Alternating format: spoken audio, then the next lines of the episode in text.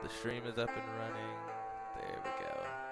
We are we are live on both now. All right. Good afternoon, everybody. It's a little late, but uh, I'll get into that. Welcome to your favorite part of the weekend. At least I know it's mine. Gaming sessions and everything under the sun. I am David, of course, and over there on uh, in his secret command bunker is uh, Gerald, aka Sukanode. AKA Supernova. it was up everybody. Hope you had a good day and hope you're having a good week. Mm, yes, it would be nice. So, speaking of, how was your week? And Uh, go ahead and uh, start us up. Well, and I was talking about this, and I was like, why am I talking about this now instead of on the podcast? Uh, like I said, I've been off all this week, and I have been completely lazy. Like, so lazy this entire week. And Mm, which means I'm gonna have to buckle down and really get some work done these coming couple of days. And I didn't mean to be lazy. I just ended up being lazy. And it's an it's an ongoing Mm. problem. I am battling it. uh, so keep me in your prayers. Wish me the best of luck. Um, Thoughts and prayers for Gerald.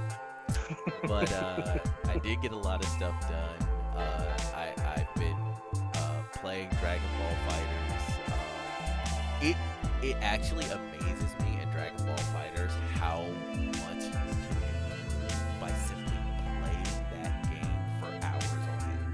Like I played for like four Hmm. or five hours straight, and my ability to play the game I actually watched it improve. And I played yesterday uh, a couple of online matches, and the first person I fought against beat me three times in a row, three or four times in a row. Um, but it was Hmm. uh, like they they beat me hands down. Like I, I got nothing to say about that. They beat me hands down. Um, but it was also that game really needs to fix the whole auto correcting auto combos. And for those of you who don't know what I'm talking about, when you do auto combos in Dragon Ball FighterZ, you're just pressing one button and it'll do a combo. Well, when you uh, when it auto corrects, that means that it automatically turns the character in the proper direction towards the enemy character.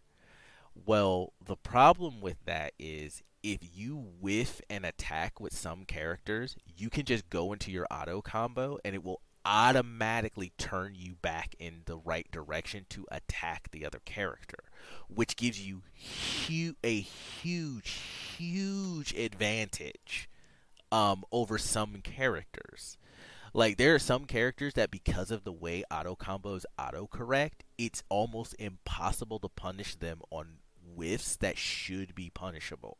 Like if you mash a button in the wrong direction and I get behind you, you should be punished for it because you you made the wrong decision. And that's what fighting games are, is making the right decisions. So you made the wrong decision, you should get punished for it. But instead, you can auto combo e- instantly turn around because it instantly corrects you and then literally punish the other player for making the correct decision. so it's rewarding a bad decision and punishing a correct decision, which is never where you want to be in a game. That's never how you want that. Um, right. but played some Dragon Ball FighterZ, im- got got uh, improving my skills, getting better with the team that I chose to go with. Um, I am starting just from playing it so much to really understand the timing. Um, and what I mean by that is when like the timing on knockdowns and get ups, there are ways that you can, f- uh, and I want to say frame trap, and I don't know if it's exactly frame trapping, but there are ways that you can time your attacks to where there is the only thing that uh, the only thing that character can do is block, and sometimes they can't even do that, especially Hmm. online because there's like two to three frames of delay. There are times when you simply cannot block something. Like you getting up doesn't give you a frame one block, so you just get hit and they just keep going. Hmm. Um, it can be a real pain in the butt, and it's really pronounced online, which is why I, which is why I think a lot of the pro players go online is not the real game, right? Hmm. On, like online play in Dragon Ball FighterZ is not the real game. That is not how the game really works. Um, some of it is, but a lot of it is just the simple fact that the online is is bad. It, it is really bad. Um, and it's never more pronounced how bad the online play is when you have an optimized combo that takes real skill and timing to pull off, and you can't do it because the delay is so bad it doesn't allow that combo to exist. Hmm. like you e- either the combo cannot exist in online play or the timing is so different because in online play the frames like to fluctuate like i had a i played a match against somebody and i won 3 out of the 4 games we played and in the fourth game i uh yeah in the fourth game i lost two of my characters and the biggest part of that was that the frame rate the lag went from two frames all the way up to nine. So there was a nine hmm. frame delay on everything I did. Now, it, it to to bring that into context for people who don't understand what frame delay and la- eh, or lag even is. Say you were picking up your keys, right? And right.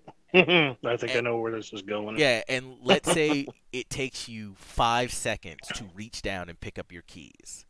Well, if your lag is like two or three frames, instead of five seconds, it now takes you eight seconds to reach down and pick up your keys.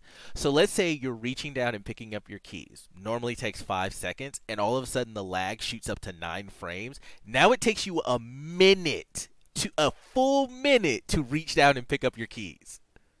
That's what that is, and that's what it's like. It is Hmm. almost like a a uh, time distortion, right?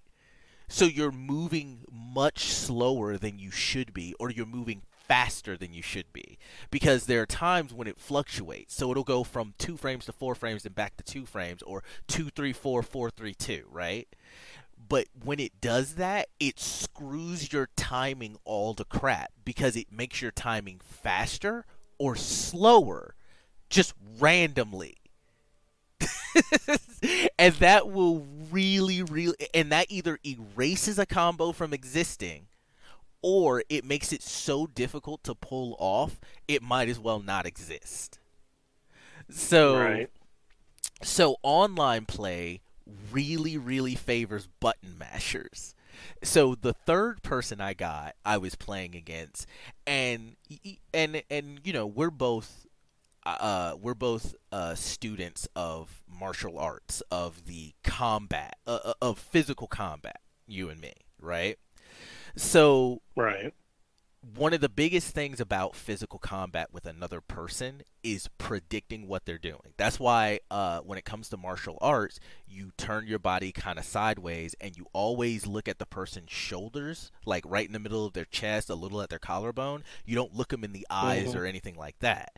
Because by looking them in Hmm. the chest, you can actually predict by the movement of their body if they're going to throw a left or a right or if they're going to kick you. You you you get to the point where you start being able to predict their movements off small uh, off their own small body movements, right? Well, it's called telegraph. well, right, right. You get your telegraphing. Well, in online play, because the lag is constantly making you jump back and forth in time, f- anyone who goes into the game and just flails everywhere, it's just pressing buttons, you can't predict anything they're doing. It makes them the most infuriating uh uh play it makes them the most infuriating kind of opponent because they're not better than you, but you can't pre- they're just flailing. They're just punching in every direction. So when you make a prediction as to I think they're going to do this, they just will randomly do something else and you get punished for making a prediction that normally would be correct because a person who is skilled at the game won't put themselves in a bad situation, right? Um, and normally when someone is flailing because of the lag, they would never get away with flailing like that. It's the lag that gives them the space to be bad and rewards them for being bad. so it's it so when people like at first and it wasn't until I got to this point in the game in my own skill level people were like the online is bad. The online is bad. And i'm like i don't know. It's not that big of a deal. I seem to be getting used to it. But now that i'm getting to a point where my skill is improving to a point where it's where i'm not a i'm not a i'm not a scrub anymore like i'm not like i'm i'm not gonna act like i'm i'm not a pro i'm not even a veteran but instead of a beginner i'm a novice now and i'm Right. i'm verging on I'm verging on being decent at the game. Like being, you know, that middle ground, right? Right before you get to veteran and pro. I, I'm verging into veteran. So now that I'm verging into veteran, I'm starting to understand why the internet connection for Dragon Ball FighterZ is is constantly being uh told that it's terrible. I, I understand now why it's terrible because it punishes a skilled player for making good decisions because of the way its lag and stuff works. And it rewards bad players for just doing rant. I had a guy, the, the last guy I played, would just throw out random level threes. Li- literally throw out random level threes from across the screen.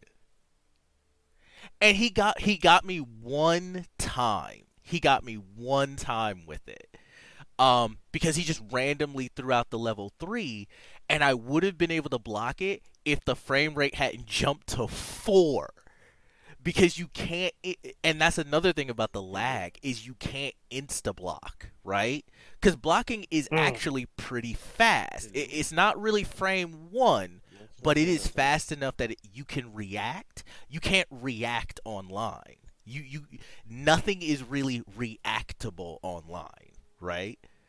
So I could have reacted to his level three because I literally wasn't doing anything. I, I wasn't pressing a button or anything, and he got me because I couldn't react block to his level three. Mm. So I made the right decision, but the lag punished me for making the right decision and punished him for making the wrong decision of just throwing out a level 3 for for nothing and not really thinking, well, is it a good idea for me to throw out this level 3? No, he just threw it out.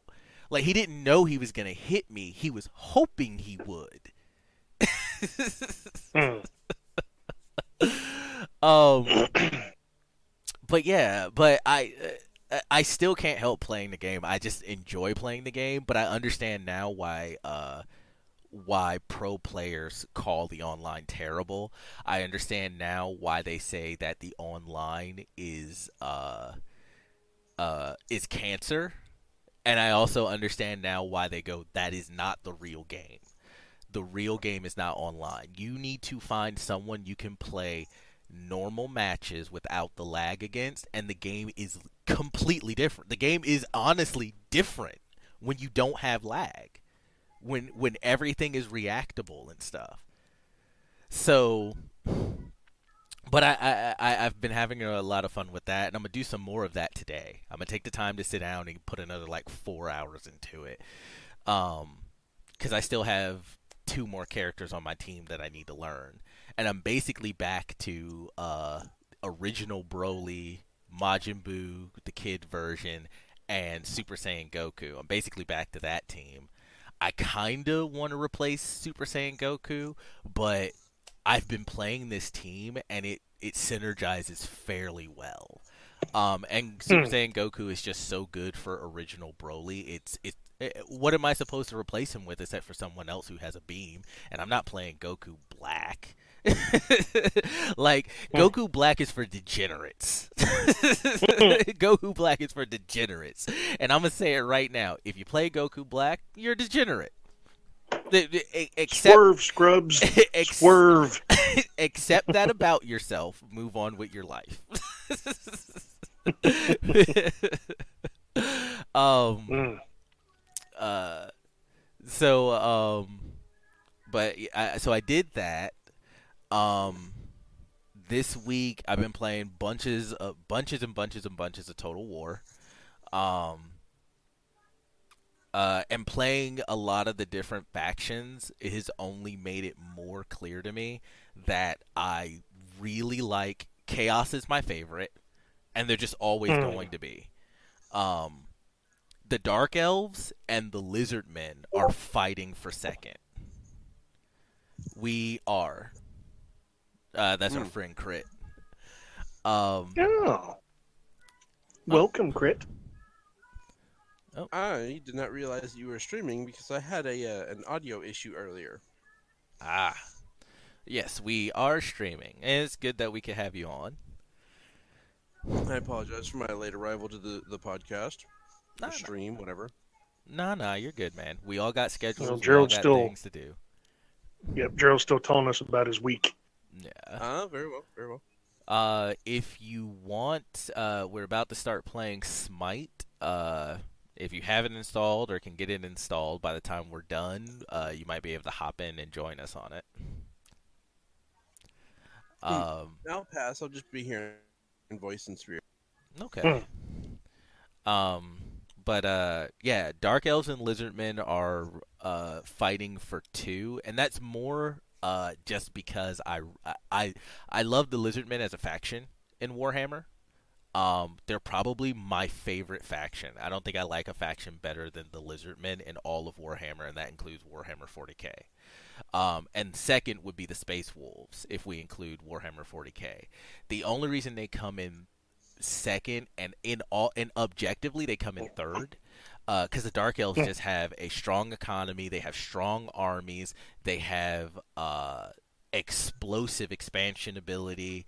They have really good defensive ability. Like the the Dark Elves are are the total package, and the reason that they would be objectively lower than Chaos for me is because they still have to maintain settlements. Like Mm. Chaos not having to maintain settlements, and I get everyone hates Chaos, and I get it's hard to get ar- more armies built up for Chaos. But Chaos not having to maintain settlements just makes them my favorite faction over the Dark Elves. Uh, and the Mm. Dark Elves over the Lizardmen because the Lizardmen's economy is very slow. They're late game. They're late game monsters. I believe that, but early game and mid game, their economies really suffer to keep decent armies going. Um, but yeah, lots uh, a, lot of Total War, and I, I've I've been enjoying it. I think I'm getting to a point where I might be getting a little burnt out on it because I've been playing it so much. I've been kind of binging on it, and I might have made myself sick. um, but uh, Total War. Uh, I as I was telling you, I got back into Code Breasts. Um, and I was farming, farming, farming, farming, uh, buffing myself, getting skills and abilities. Went back to that mini boss that Giggity. beat me up, um, and I did defeat it. Um, so, but I'm still in that area looking for the way to the actual boss, so the boss can beat me into the ground. Um, I am getting to a point where my companions are starting to get overwhelmed by the bosses. Because in two or three of the fights uh Yakumo who is the companion that I'm using with me right now cuz he's really good at, at helping to stun lock enemies uh he uh he got killed like 3 times before I did and then all the other times he got killed simply because I took so much damage. He had to, he would uh, he has a skill where he can use some of his health to give me health, um, and that's how he got killed because he was k- killing his own health bar just to keep me going. Um, but uh, and I learned some more about the story, and so the the weird thing about the the code uh the code uh eh, for those who don't know the reference we call it code breast because it's anime um but it's Titties. code vein um And the thing about the world that I found out from playing through and getting past that mini boss is that apparently there was an apocalyptic event where these spike like tentacles basically were tearing up the whole planet. To combat these things, they created Of vampires. course, it's tentacle. Uh, they look like just normal spikes, but apparently they were jutting up out of the ground. I don't know if they're tentacles or they're just these structures that tear up the earth itself. I, I don't know. They I haven't gotten to that part where they really explain what was happening. But apparently an apocalyptic event happened where these things just started coming up out of the ground and tearing apart whole cities so to combat them and the, and that's the thing in order to fight them they created vampires which are called revenants but they created vampires to fight these things so i have to think that these things can do more than just come up out of the earth and then go back down into the earth which is why i think they must be tentacle in nature um but they created va- yeah. So they created the revenants to combat these things. And that's who the queen is. She's not necessarily the first revenant because it doesn't the way they talk about it, it doesn't sound like she's the first revenant, but it sounds like she was the most powerful revenant that had been created before her or since her. Because they talk about it the way that she was so powerful, she got overwhelmed by her own power as a revenant and just went on a massive killing spree of everything. Like she lost herself to her bloodlust and just started eating everybody. And so they created more revenants to fight her. so so when she went berserk and became a bigger problem than the apocalyptic planet city destroying spikes and they created more revenants to fight her. And the reason that everyone wears gas mask is because of a miasma that accelerates turning into a lost which is a revenant who has been starved of blood so long they just go berserk. They they lose themselves to their bloodlust and so they morph and transform into monsters. Well she apparently is the source of that miasma.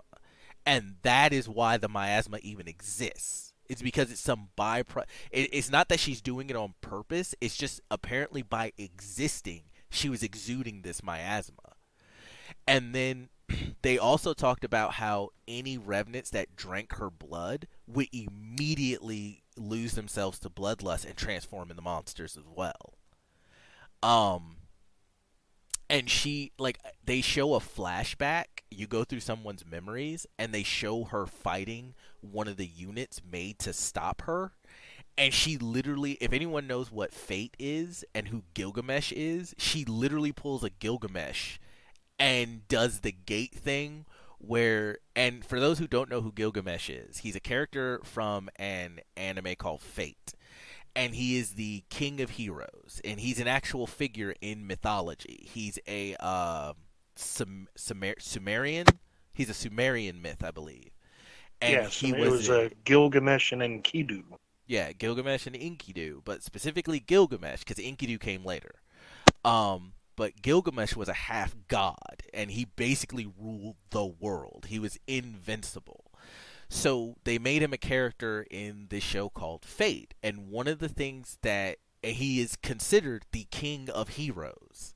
So one of the abilities he has is he can create this huge portal, and he can literally produce every legendary weapon in history.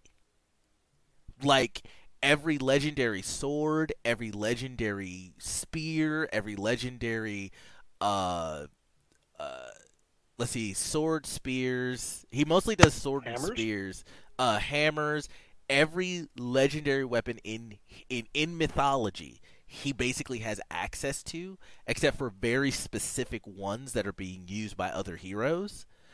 Um, but Hmm. and he can e- he can pull them. He can literally reach into the gate, grab one he wants, and fight with it, or he can he can actually pull pull them all out of the gate and shoot them like missiles, and that's what she Hmm. did to a group of these remnants. She just created all of these like missiles in the air and just started shooting them all down. Like she's just ridiculously powerful. And how they stopped her, I don't know. but I haven't gotten to the part where they explain how they even stopped her. Um They probably flicked her beam. probably flicked her beam. um, but I've gotten to that part of the story, and I, I, gotta say, uh, regardless of what people think of the game, I'm actually finding it very, very interesting. So I'm I'm very uh, excited to get further into the game and find out more about the story. Um, Oh, and the other thing I did is I've uh, since Dragon Ball Z Kakarot came out on Friday, um, and there were some early access guys who had it on Thursday. So I've been sitting down and watching them play it, and I've watched them play it from start to finish. And I remember when I was first seeing it, I was really excited about playing it, and, I, and it looks really good. Don't get me wrong; the game is very pretty. mhm. Um, but the problem is, to me, it seems to lack substance. And the the the uh, the guys playing it on Twitch and YouTube that I've been watching, um, even some of them have stated, yeah, there's there's like a lack of things. Uh, One of them even stated it's like because at, first off, this the this is supposed to be the game is supposed to span uh, Dragon Ball Z from the Saiyan saga all the way to the Majin Buu saga. Um, and they rush through the storyline. It feels like they're rushing through the storyline. And one of the uh, Twitch, one of the Twitch streamers I was watching, even said it himself. He was like, "It feels like what they do is they gloss over the iconic moments, and then they want to flesh out all these little side moments that don't even mean anything." There was a point in the story, th- so there's a point in Dragon Ball Z where Chi Chi gets mad at Goku because they don't have a car, and he tells her, "Well, I don't even have a driver's license. I can't." You know, drive a car. We're, we're now Chi Chi is completely ignoring the fact that what used to Goku and any of the others have for a car because they can fly. And then Goku Hmm. has the ability to literally teleport anywhere on the planet in a matter of seconds because instant transmission. So she's completely ignoring that. She's also completely ignoring the fact that, you know, she could go out and get a driver's license. Cause she doesn't have one either. so there's there so there's this point this part in Dragon Ball Z where she forces Goku and by proxy Piccolo because he was there at the time so he gets punished too um to go get a driver's license and it's a whole episode so not only do they have a cool concept to make something out of but they started Goku and Piccolo are in the cars for some reason they power up like their auras and everything, and then they shoot off, and then we just go back to Chi Chi and them having their dragons their uh their driver's license. So they completely gloss over this, and that's not a big deal because it's not really an important part of the story. It doesn't promote the story at all. But it was I felt a lost opportunity for them to do a racetrack in this open world game. They could have made it a timed race course and you could have raced against other characters besides Piccolo. Like you beat Piccolo's time, you beat him on the race course, you beat his time, and then you have to race against Trunks. You have to race against Vegeta. You have to race against Frieza. You have to race against Cell. Like you could race against all these other characters and it would be this fun little thing. Because right now the only the, the one of the biggest issues i was having with the game and why i was losing excitement for it is because it didn't feel like there was a lot to do. It felt like a xenoverse game that improved on some things but other things it either didn't improve on at all or made worse. And one of the things it did is it didn't give fun things to do like really the only things to do in the overworld are to fly around and find fights um, or fish or cook. And cooking is just to get Mm. you meals to eat to boost your stats and stuff for fighting. And then there's fishing which isn't even engaging or in depth in any way. Like goku sticks a fake tail it looks like he sticks it up his butt. Like he literally turns around and puts it in the spot where his tail should go, but he doesn't have his tail anymore. So it looks like he's shoving it up his butt. And then he turns around and fishes with his tail. And all you do is wait for the fish to come up to the tail, press a button, and you pull it out of the water. There, there's no like, there's no mechanics behind it, really. Like it's the most simplistic, bland fishing mechanic there is and you really only do it to get ingredients for food but you don't need the food. The thing like the one of the guys i was watching went through the whole game and never really needed to do anything with the food if he did anything with the food at all. I don't think i i think he tried the food maybe once or twice maybe but he did it so infrequently i don't even remember him ever actually doing it because he didn't need to. So it made fishing a wasted mechanic Mm. Um, and it's not even. It wasn't even fun. Like he said, it. Everyone I watched who tried out the fishing was like, "Yeah, but it's not fun, and it doesn't seem to be needed. So why would I do it?" So wasted mm. mechanic mm. that you could have put those resources into making something else better. Um, the combat, and we were talking about this earlier because I was because I said I was watching the Dragon Ball Z Kakarot, and it made me go back to Dragon Ball uh, Hero, the Dragon Ball Heroes game, and the Dragon Ball Heroes game is kind of a mm. card building game, and I had previously uninstalled it because I didn't want to play it anymore because I thought it was terrible.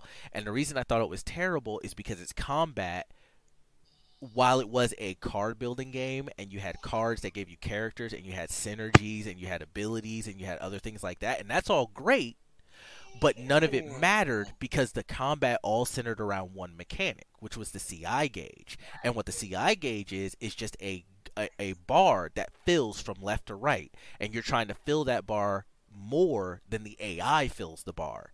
Well, the problem with that is because it's since everything revolves around that. Now, and when I say everything in combat revolves around that, I mean everything revolves around the CI gauge. If you lose the CI gauge battle, you can't defend yourself. You can't do your super attacks. You basically do no damage.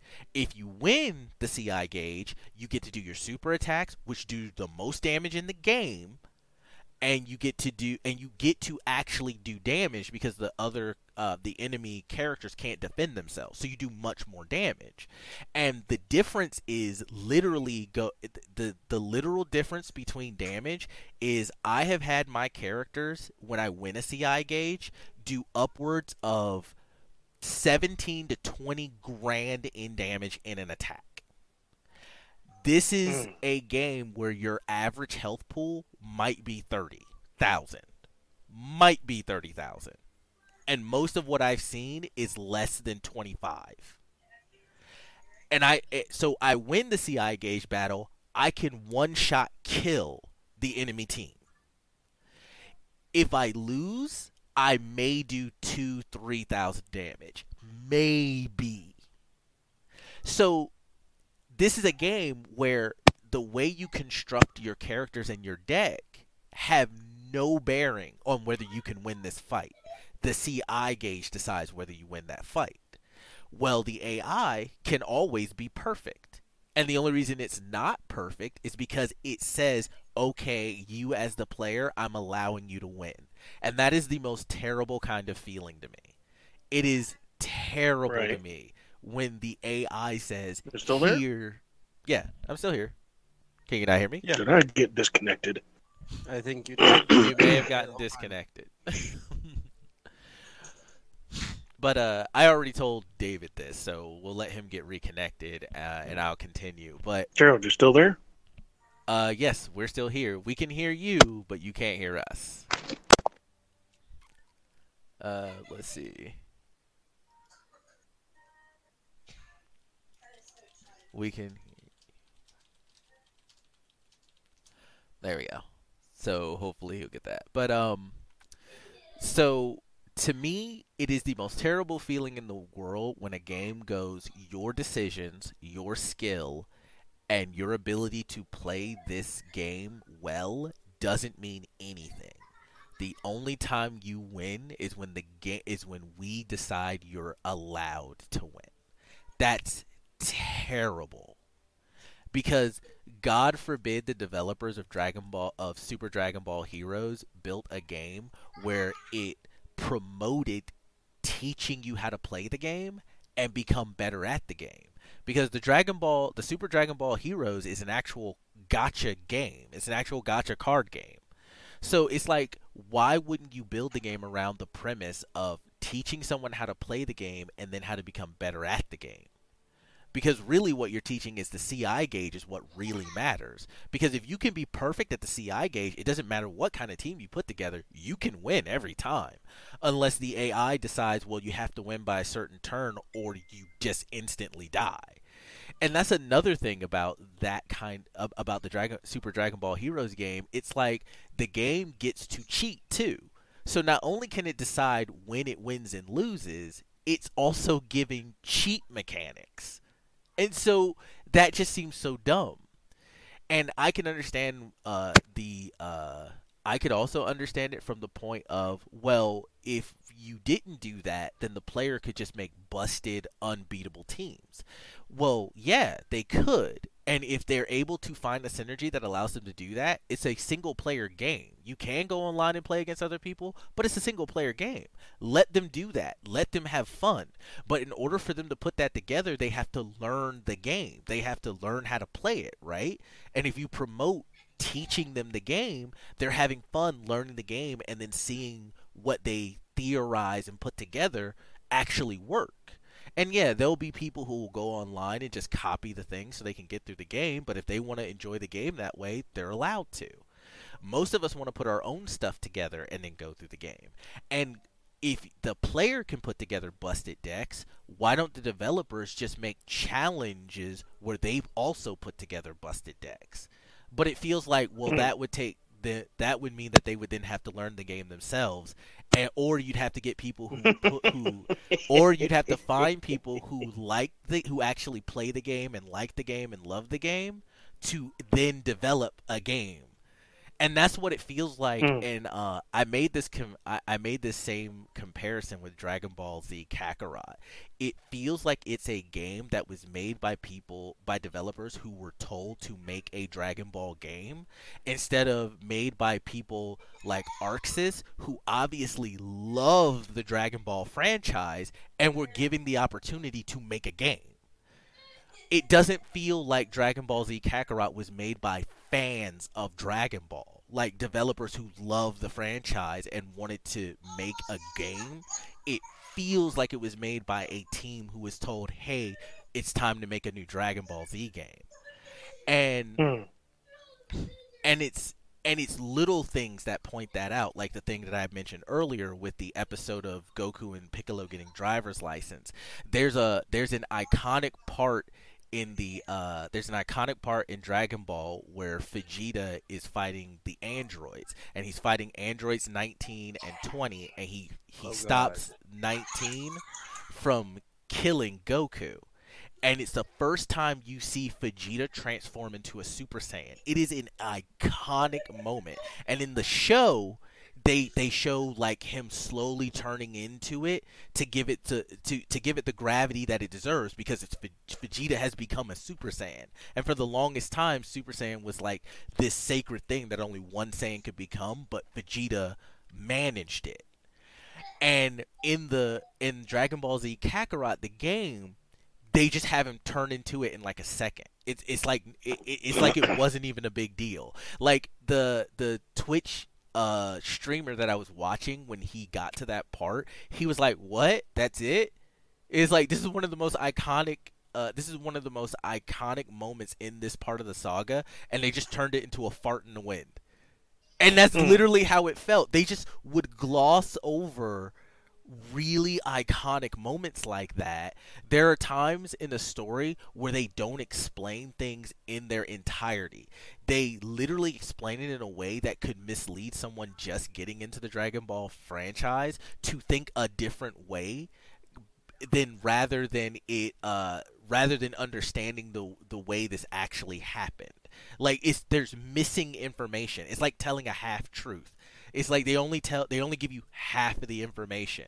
Like when Raditz shows up and you find out uh and he asks Goku uh uh, about how he hadn't killed everybody on the planet. And in the anime and in the manga, Raditz goes, because uh, Goku's like, I don't know what you're talking about. And Raditz immediately goes, Hey Goku, have you ever hit your head when you were a baby? And Goku's like, Yeah, I fell into a ravine and bashed my head open. I almost died. And he's like, Damn, you forgot. Because apparently that was a thing that happens to Saiyan children sometimes when they send them off the planets. And it explained why Goku's uh, entire personality had changed. Because remember, Saiyans are kind of naturally assholes. And even when Goku was a baby before his accident, he was un. Even his own uh, Gohan, Uh, who raised him, even said he was a wild child. He was uncontrollable. And then he fell into the ravine, bashed his head open, and and was just a happy, innocent kid from then on, right? And it felt like they glossed over it and didn't bring any of that up because they didn't want to point out the fact that in order for Goku not to be as evil as Vegeta, they literally had to cause him brain damage. like hmm. there it's like they were glossing right. over and ignoring the brain damage he'd gone through. So it, it's little things like that and it and, and i can see people going but those are little things. And it's like yeah but when it's always a little thing it adds up. It adds up. It's this little thing. It's this little thing. It's this little thing. And when you let little thing when you go uh that's fine enough with little things like that they eventually build up into a big thing and they pull the whole thing down uh or uh in the game the auras that every character has look really good. They did an ama- like somebody whoever did those auras really prides themselves on doing a good job because they did an amazing job with the auras. And the auras are a big thing in Dragon Ball. They're an iconic thing. People powering up to their full power and they have these massive auras and things like that. And they made them look so amazing. Everyone has the exact same colored aura all the bosses and the villains have red auras, and all the heroes have blue auras. So, like lightsabers. Yeah, pretty much.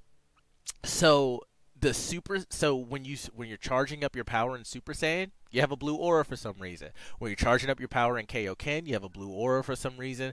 There are plenty of characters throughout the show who have had different colored auras, like purple, uh, uh, purple, white, uh, black, uh, black, red, purple, black, like all manner of different ones, and a lot of them look really good because of their color schemes. Nope, just red for the villains and blue for the heroes. And the only difference is a powered up state that you go into where you're cut where you're actually wreathed in your aura. There's one that's white, there's one that's gold for the Super Saiyans, and then that's it it, and the, and the thing is, it's just a co- it's just a color change. Why are they all the same? It's just a color change. It it's it's the most minor thing that they could have done, and they just said, "Ah, fuck it, good enough." Now, I will give it uh I I will give it uh praise where it is. They the the game finishes really strong like in the beginning and the middle when we're like why are they glossing over all these iconic moments why are they glossing over all these iconic moments but fleshing out all these moments that no one cares about at the okay, end that's... of the game uh, at the end of the game they they basically fix that they flesh out all the iconic moments they really do them justice they really do a good job like the game finishes strong now one of the things I was worried about, I was like, well, what are they going to do after the game? What's the end game? They have one secret boss. One. And I'm like, that we found so far. Maybe there are more, but I uh, honestly I doubt it. Um, and I was like, well, what's our roster for characters that we get to use? Because you do get to have a party in the game, so you can choose yourself and like two other characters to be in your group, and you fight and you basically fight together just like in Xenoverse.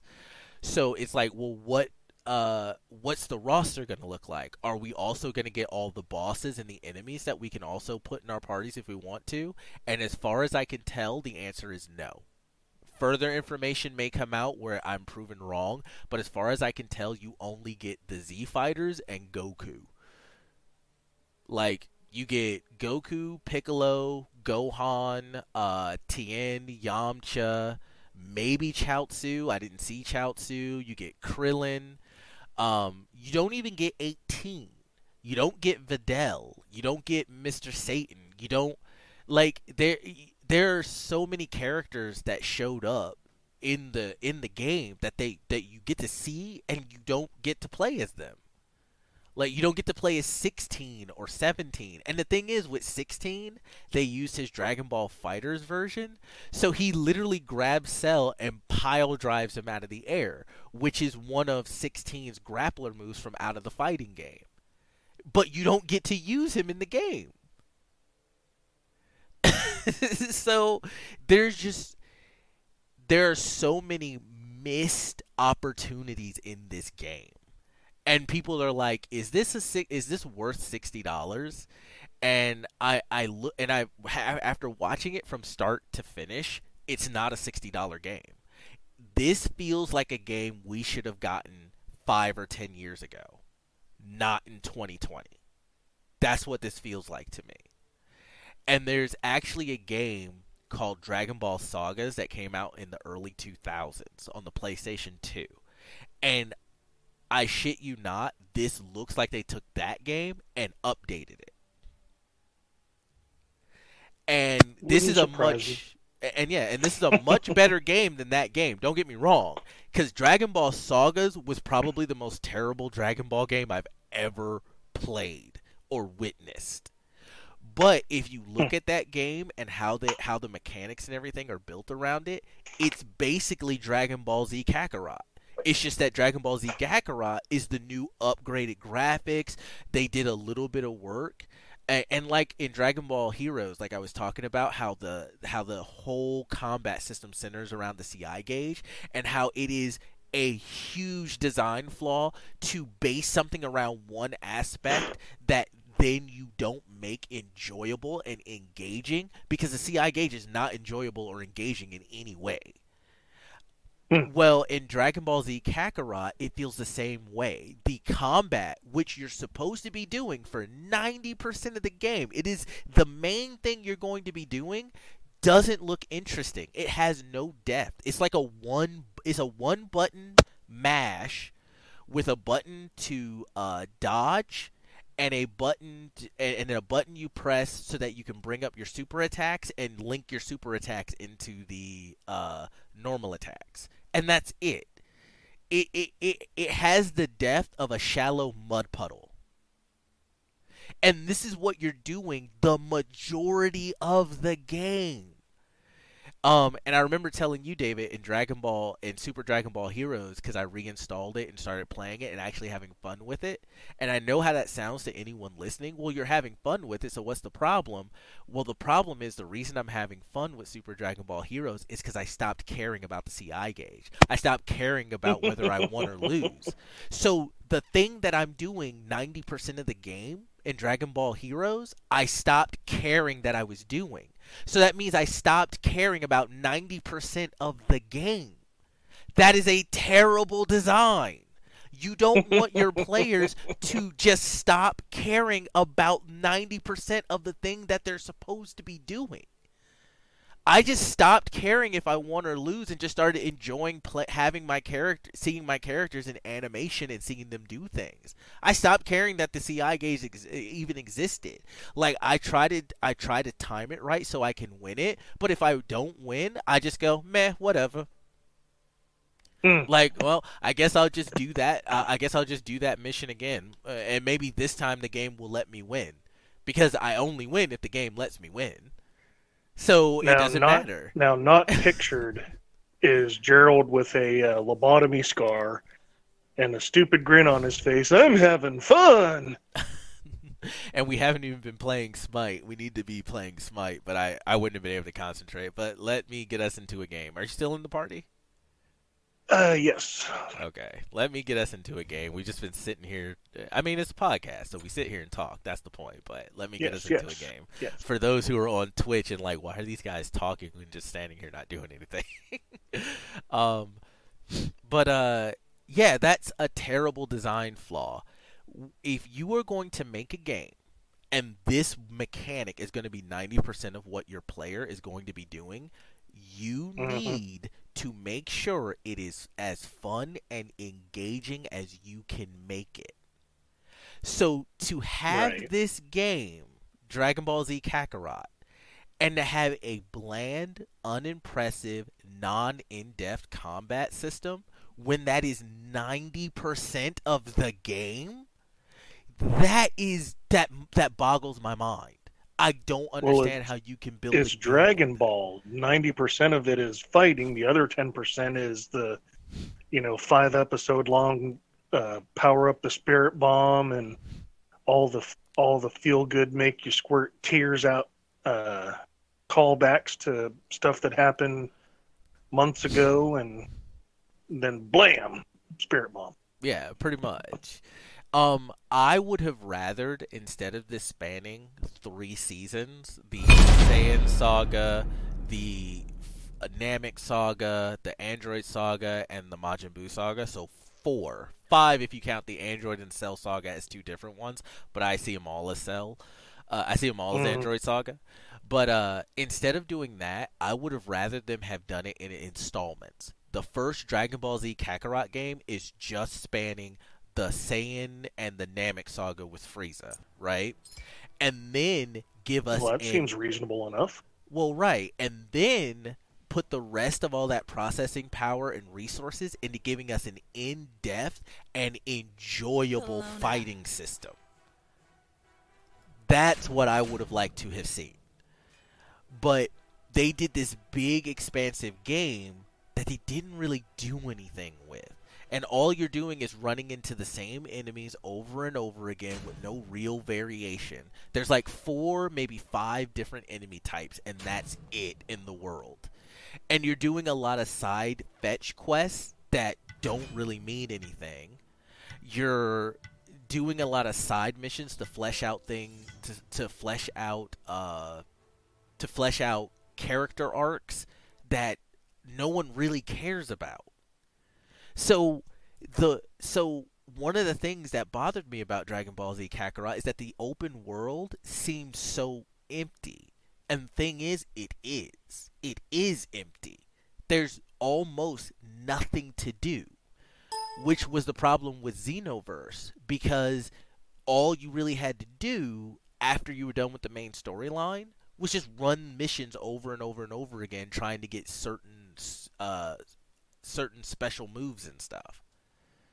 Like the the grind wasn't enjoyable, and going Mm. through the story mode in Dragon Ball Z Kakarot literally levels you almost to max because if max level is 100 it literally levels you all the way up to there i think the people i watched playing it without actually grinding for anything got up to like level 70 76 just under 80 so the story mode itself almost levels you to max level which makes anything except for the hardest uh, enemies trivial because it's an RPG style. So if you're a certain amount of levels over something, they do no damage or they do like one damage. so ev- and and you will one shot almost anything 10 levels under you. So it it it feels like Dragon Ball good idea missed opportunity. It feels like Dragon Ball Z the good idea missed opportunity. And I Right. personally don't feel it's a $60 game. I feel like that's a $40 game or get it when it goes on sale. It doesn't feel like a $60 game to me. There's just there's just too much that okay, let me go and get my butt kicked real quick. Um there's just too much there's too many missed opportunities. There's just too much that they did that they could have done better, but it feels like they just were like, eh, whatever, good enough. That's what it feels like. It, it feels like a lot of good enough. Get it out. We need a uh, we need a good uh,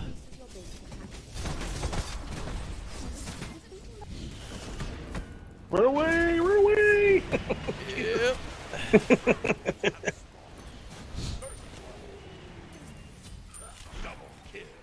That actually went way better than I expected it to.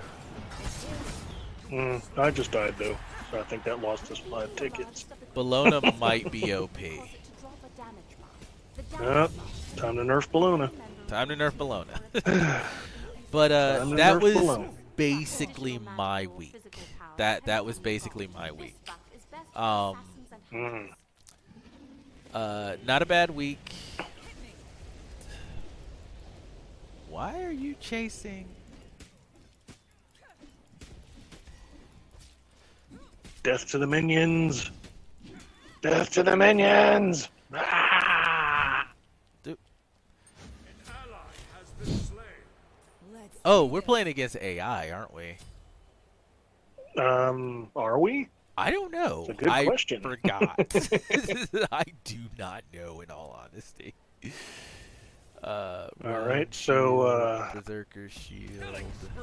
Uh, do we Senor have Awesome is on a killing spree! Shield of Thorns? Lots of shields for her. Are there any attack items at all? Because I have a Well, I mean, round shield. she's probably. Ooh. Uh, physical power. Oh, her shields give her physical power and protection.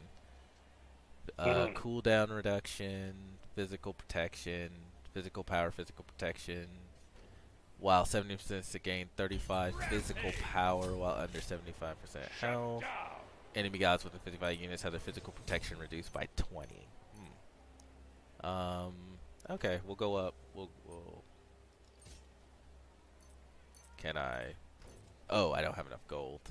Okay, well, I think it's buying the items for me because I didn't buy items, but I have two items. Could be. So I'll go ahead and uh, talk about my week because I've got stuff to talk about. and I'm, I'm not happy. Go for it. So, uh, Critters, you're just gonna have to wait. Um, Shall I do? Oh no, whatever shall I do? so, I have to wait.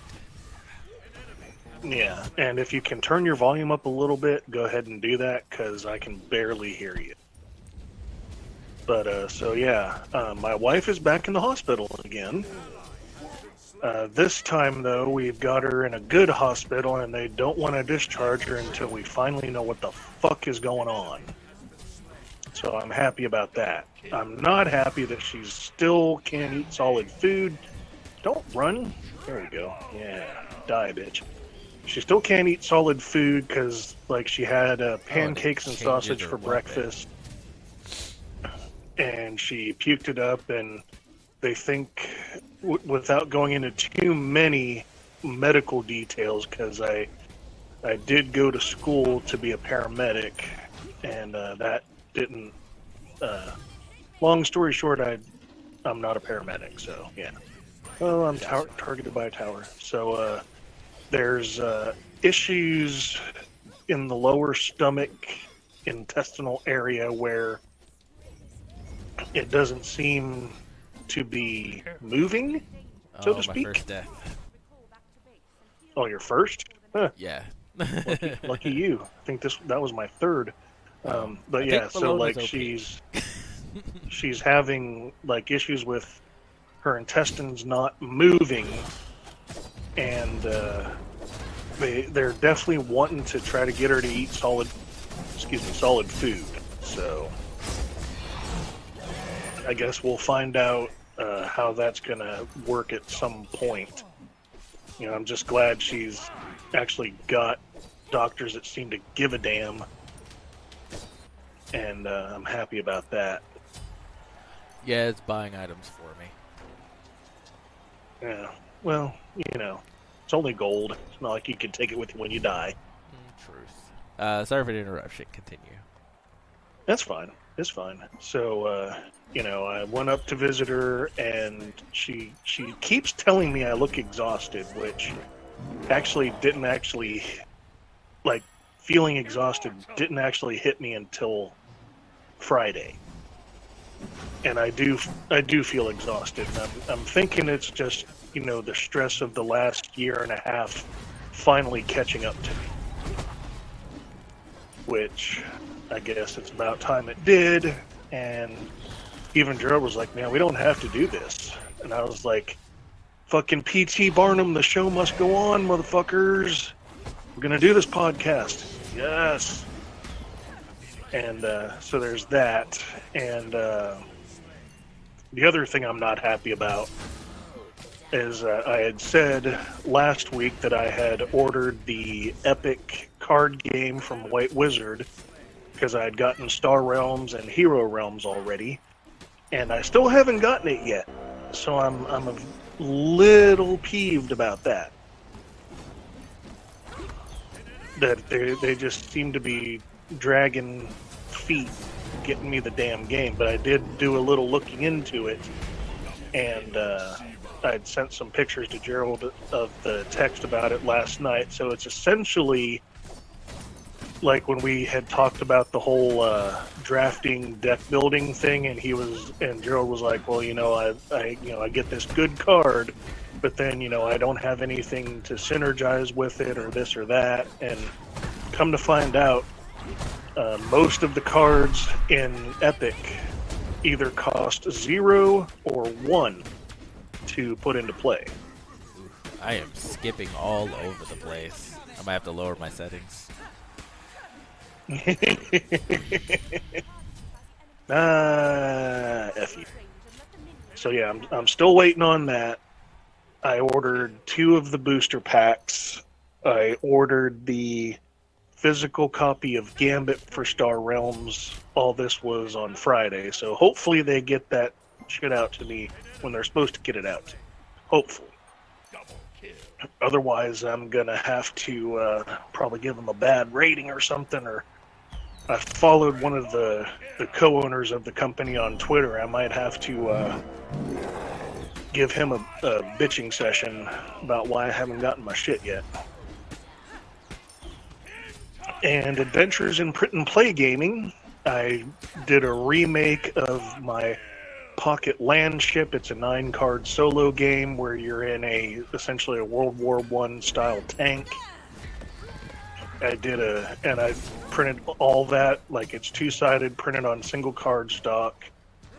I did a print, a reprint of Timeline from Cheap Ass Games. It was a, it's a free one, and I had uh, printed it out previously, but I was doing it two sided. Or no, I'd actually, uh, I didn't print it out on uh, cardstock. I had accidentally printed it on regular paper so I had to, I was in the process of gluing it all onto cardstock. So I just was like, fuck it, I'll just print it all on single level, on single page cardstock. So I did that and printed out, also from Cheap Ass Games, a game called Fight City, which I had to, uh, had to actually individually print out, like I print out the first deck then I take them out, flip them over, put them in the one tray, and then print the backs on it. And uh, yeah, so. Oh, look at you on a rampage, Gerald. Haha. Dang. It's all that League of Legends. So I got- Yeah. So I, I printed out Pocket Landship Timeline and Fight City. And that's my adventures. And and then yesterday I printed well, I printed out something yesterday too. Uh, what was it? Some tokens and uh, some other cards. And you know, still I'm the stressor of the group, I guess. Uh, still still stressing about everything. I've received a commendation for excellent teamwork. Well thank you whoever sent that. All i did was a lot of dying but okay. Um, but yeah it's it's been an okay week. I've been stressed. The stress is finally starting to wear me down to where i probably need to get more sleep. Not that i get any sleep but it's whatever so, how about you, Kritish? How's your week? Uh, how was my week? Um, well, not an awful lot happened. Um, as anyone who knows from the last podcast I was on here with, uh, I have been dragging Gerald, kicking and screaming, not into uh, for, uh, 40k. Total War. uh, Total War, and uh, you know that's kind of been what I've been doing. I'm actually currently doing that, um, and oh, multitasking, multitasking bad. Um, Eh, take Hmm. your time. but yeah, Indeed it so is. I've, I've been doing that, and uh, um, yeah, that's about it. Uh, my wife started school again, uh, new semester, etc. Um, Mm. and all that. So that's that's kind of been uh, causing some extra stressors. Um, and then uh, her she had her friend's birthday happen here recently, which is we sadly were not able to uh, attend. Um, like she really wanted to go, and I wanted to be supportive and whatnot, but we got about uh, 30 minutes, 45 minutes into a two-hour drive, and she's like, "I have to be realistic. This is this is not going to work out the way I want it to." And she, well, I was just telling them how. Okay, well, okay, never mind. Hmm. Gonna skip past that right quick, and uh, pretend li- just pretend like that never happened, ladies and gentlemen. Uh, Mhm. Uh-oh. I didn't. I didn't do that. Um, You didn't do what? nothing exactly. Um, but yeah, Sorry, I wasn't even paying attention. What's going on? Nothing. literally nothing. Be careful. Um, and I, I I- keep coming up with cool ideas to uh, to do in Warhammer. Like uh, there's this um faction called uh, the Barrow Legions that have the, commanded by a necromancer, right? And this uh, necromancer who I'm currently in the middle of a battle with and trying to keep my stuff alive with. But oh, you guys, get out of there! Get out of there! Get out of there! Oh, Uh, that's on cooldown. While he's doing that, that reminds me of something I saw on Facebook. It was like the it was kind of the Lord of the Rings thing where it's like the dude's like, This guy killed my brother, we need to go fuck him up. And the dwarf is like, Well, you have my axe. The elf's like, You have my bow. Necromancer's like, You have your brother.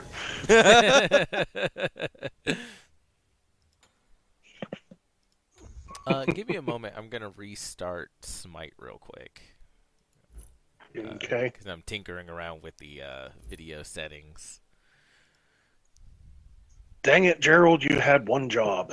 I, I did have one job, and I, I was doing that job fairly well. now I now I'm trying to think outside the box. Oh, That can Oh, be God. messy and time consuming. famous last words. I was just trying to think outside the box office. But uh, continue. Sorry for the interruption, crit. Uh, no, that was that was mostly it. It was uh, I'm I'm playing a new faction or trying a new faction at least, and uh, I'm not doing great at the moment. Are Hmm. you still? Are you trying Bretonnia?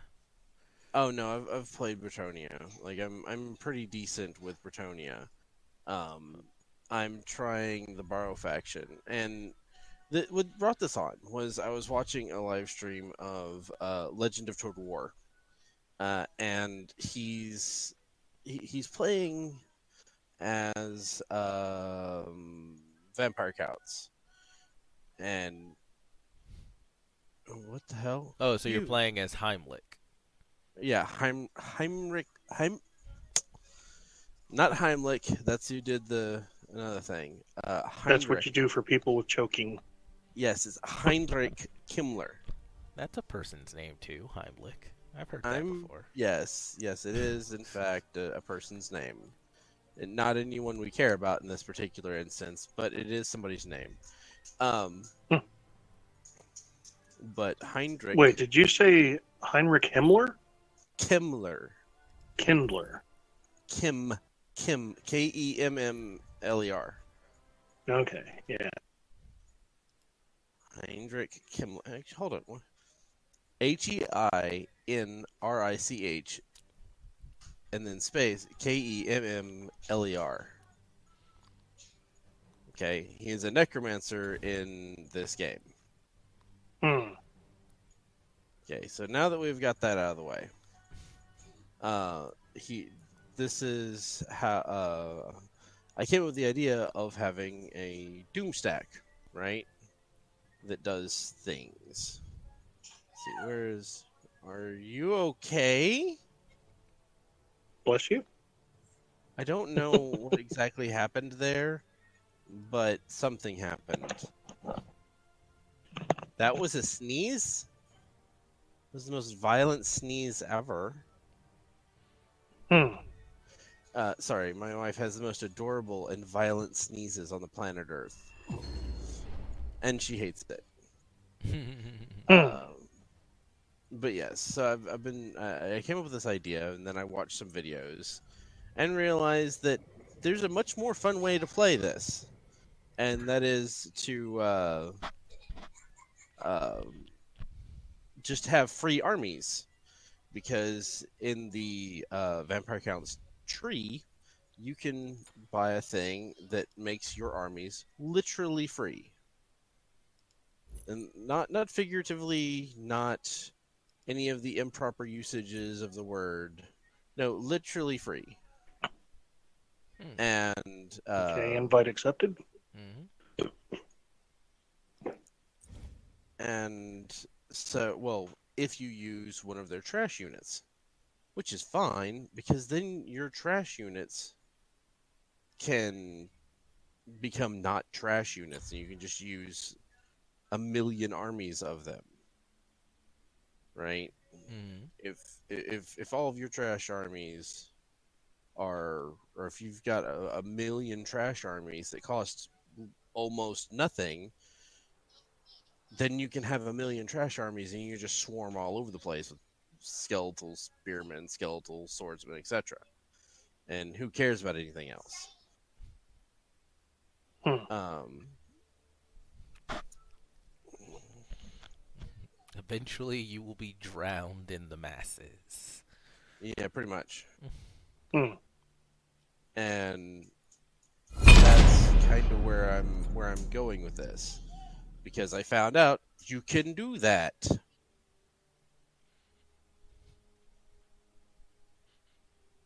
Hmm. Right. and um, I'm I'm trying to do that now. Um, let's see what else have I been doing. Um, I downloaded um, Space uh, Deathwing Space Hulk, which for those of you that don't know, it's a Warhammer 40k game where you are uh, a Dark Angel Terminator squad charged with clearing a Space Hulk that's a spaceship or a cluster of spaceships that have been abandoned um, in space or that have been destroyed and been re-inhabited by things. In this case, it's uh, Tyranids. Bad things. Yes, uh, I'll let G explain Tyranids because he likes them. Um, but if you just think of the insects from uh, Starship Troopers, the from Klendathu or whatever, that's pretty Mhm. close. Mhm. Um, and I've heard that And that's is- not even what the bugs were in the book. Yeah. That was more of that creative licensing bullshit. But anyway, sorry. Go ahead. Yeah, no. From what from what I've heard, I have not read all of the books. I've read a little bit of them, but from what I've heard, the There's uh, only one. There's only one Starship Troopers I thought there was more. No. I, I don't. I don't think I ever finished it then, but it yeah. the, the the bugs were actually kind of a small part of the whole thing. I mean, yeah, they were the bad guys, but it was just whatever, and it focused on the the, the people more than anything else. Uh, Well, no, it was there weren't insects. They they well, the bugs were humanoid alien. not like what they have pictured in uh, in the movie. So if if I'm hearing if what I'm hearing is correct that they're gonna make another Starship Troopers movie, I hope everyone involved in directing, writing, production has read the book because Probably they need to. Probably Yeah, not. well, we can hope. But, uh, like we, we we know better. We really do. Um. Artemis. because it's that's never how that works. Um, Mm, but uh, but yeah, so we've been doing that, and uh, I've I've heard that this game is really good if you have um, people to play with, right? Not so good if Uh-huh. you. Um, meow. not so good if you you um mm-hmm yep i can words i'm so failing at this It's So- it's okay. Like Gerald said, take your time. yeah. it's Failing the, at the, words happens. the, the, the single Yes. player is, leaves much to be desired simply because it's um what's what am i trying to say here it's um the ai for your teammates is just retarded right you're, Smack you're- carded. Yes. yeah it's Yeah. I gotcha. is the word I think you're looking for. Useless. less Leaky than derp sack. Leaky derp sack is even better. Right. It's it's less than useless. it's actually harmful at times. Um, also, one of the funniest things that I've heard from heard about it is that the single greatest enemy of the Tyranids, mind you, these are things that can smack and throw Terminators that weigh literal tons because of you know superhuman physiology and piles of ceramite on piles of ceramite on huge actuated motors uh, and ungodly armament. These things can smack these out of the way, but they can't open a freaking door. So it's very important Hmm. that you spend the time to close the door instead of just power fisting your way through it so that you can close it when you need to run away from the hive tyrant that's smashing through halls Hmm, because they can't get through the door that you can power fist open. hmm.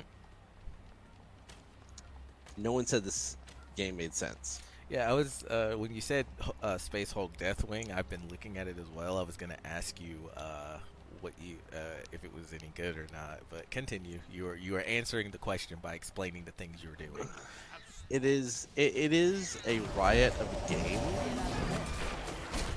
but you need to understand that it doesn't necessarily make sense. Uh, is is the short version.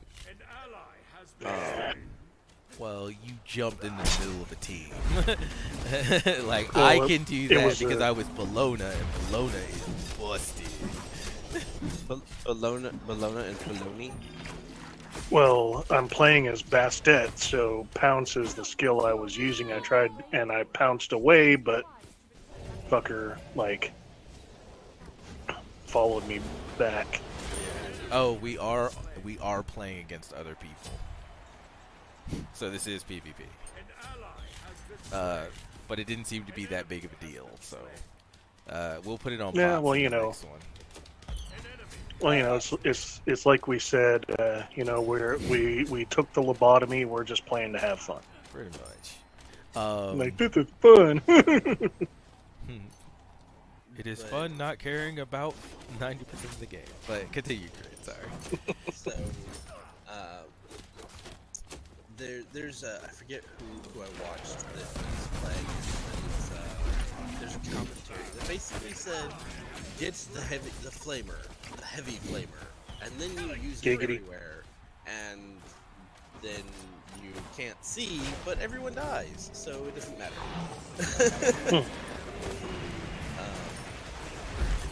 and that's kind of how you're supposed to play the game. And if it isn't, I don't care. Um, it, like that Hmm. seems like the most fun way to play the game in my eyes.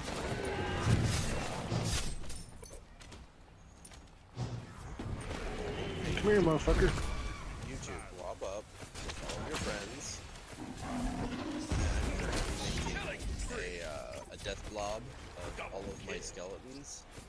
Uh, for uh, by by way of explanation, a blob is when stick your all your troops right on top of one another, and then you move them as one big cluster. Hmm. And what this accomplishes is it evenly distributes all of the damage, or very nearly uh, does so.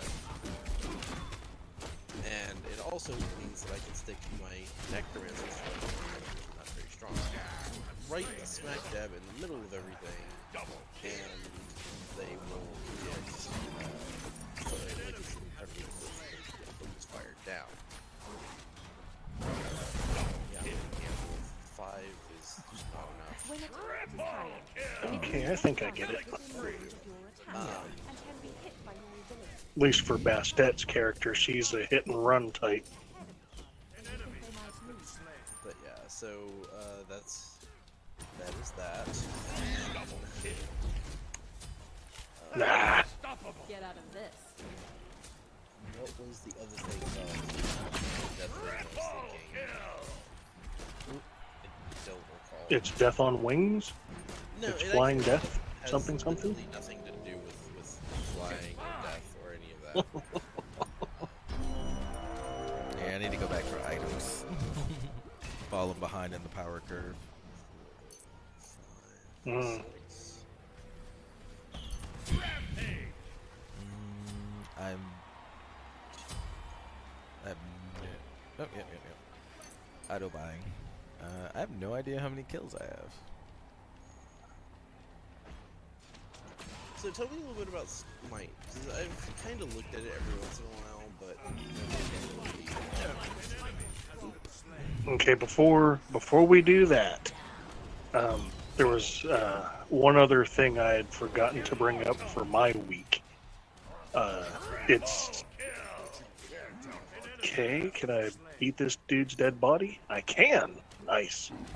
Um, so yeah. So if it hasn't been brought up, we've probably mentioned it in passing, but uh, both Gerald and I are aspiring writers and I had run across this thing called the snowflake method before, but it was actually now it's a program you can use to write your story from just a you know your elevator pitch sentence to the whole story with the plot, the characters, and all that other good stuff.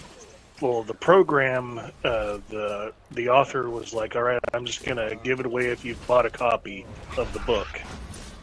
And you don't have to tell me that you did.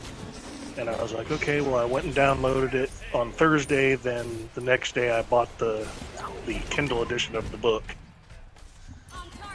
So my wife just rubbed Yeah. stripper glitter on me. No, the diseases. What about the That's- diseases? that's like the herpes of the craft world. And why the hell does she have stripper glitter? It, it, it's not literal stripper glitter. It's um. It comes with No, it's uh. oh, what do you call it? Um. Yeah, it, it's, it came in her daughter, her, seven, eight-year-old daughter's um. What you call it? Uh, some kind of thing for them that I can't remember the name of. Putty creator, slime creator. Okay. Al, would you stop throwing obelisks on me, you fuckers? Please. this, this segment dude is trying so hard, and he keeps nearly getting murdered by me. like he either gets murdered or nearly gets murdered. Mm. But uh, so yeah, that was that, and uh, so and and then the other thing was playing the digital Star Realms, where Gerald was talking about how the AI will decide to let you win. Well, the one campaign mission I'm playing, the AI ain't gonna let me win. And and it, we can bring this up the uh, the artificial difficulty. So, like I when I was I played this campaign mission probably five times, and then I started noticing that the AI character was you know using his trade to buy certain types of cards, like a certain faction of cards that lets you draw more cards, evidently Yeah. for every card you put out. So I started buying those up the next time around. And when I started doing that, I actually got the enemy down to, I want to say like between 20 and 30 health. But then somehow they were able to just draw cards upon cards upon cards again and fuck me over. So more strategizing I guess I need for that. But uh, to answer to answer Critish's question, uh, Smite is a MOBA where you play as gods. So right now I'm playing the Jigglelicious Bastet, who also kind of, I guess, uh, if I would claim such a thing, fulfills my furry fantasy because she has a tail and ears, and she's the Egyptian goddess of cats, Actually, and she has she has very jiggly titties. I I like the actually jiggly titties. have a uh, and that a is the important part. I actually have a chart for um, whether or not something is furry or not. Uh, Oh, you do? You must uh, share that to the Discord. I, I will, I will. I'm not going to be able to do it right now because I'm in the middle of a battle, but I will. So you'll, Yes, you'll have to trust me on we this. must. We must see the furry chart. Um, but basically, it's how furry is this is the thing, right? And there's you know varying levels.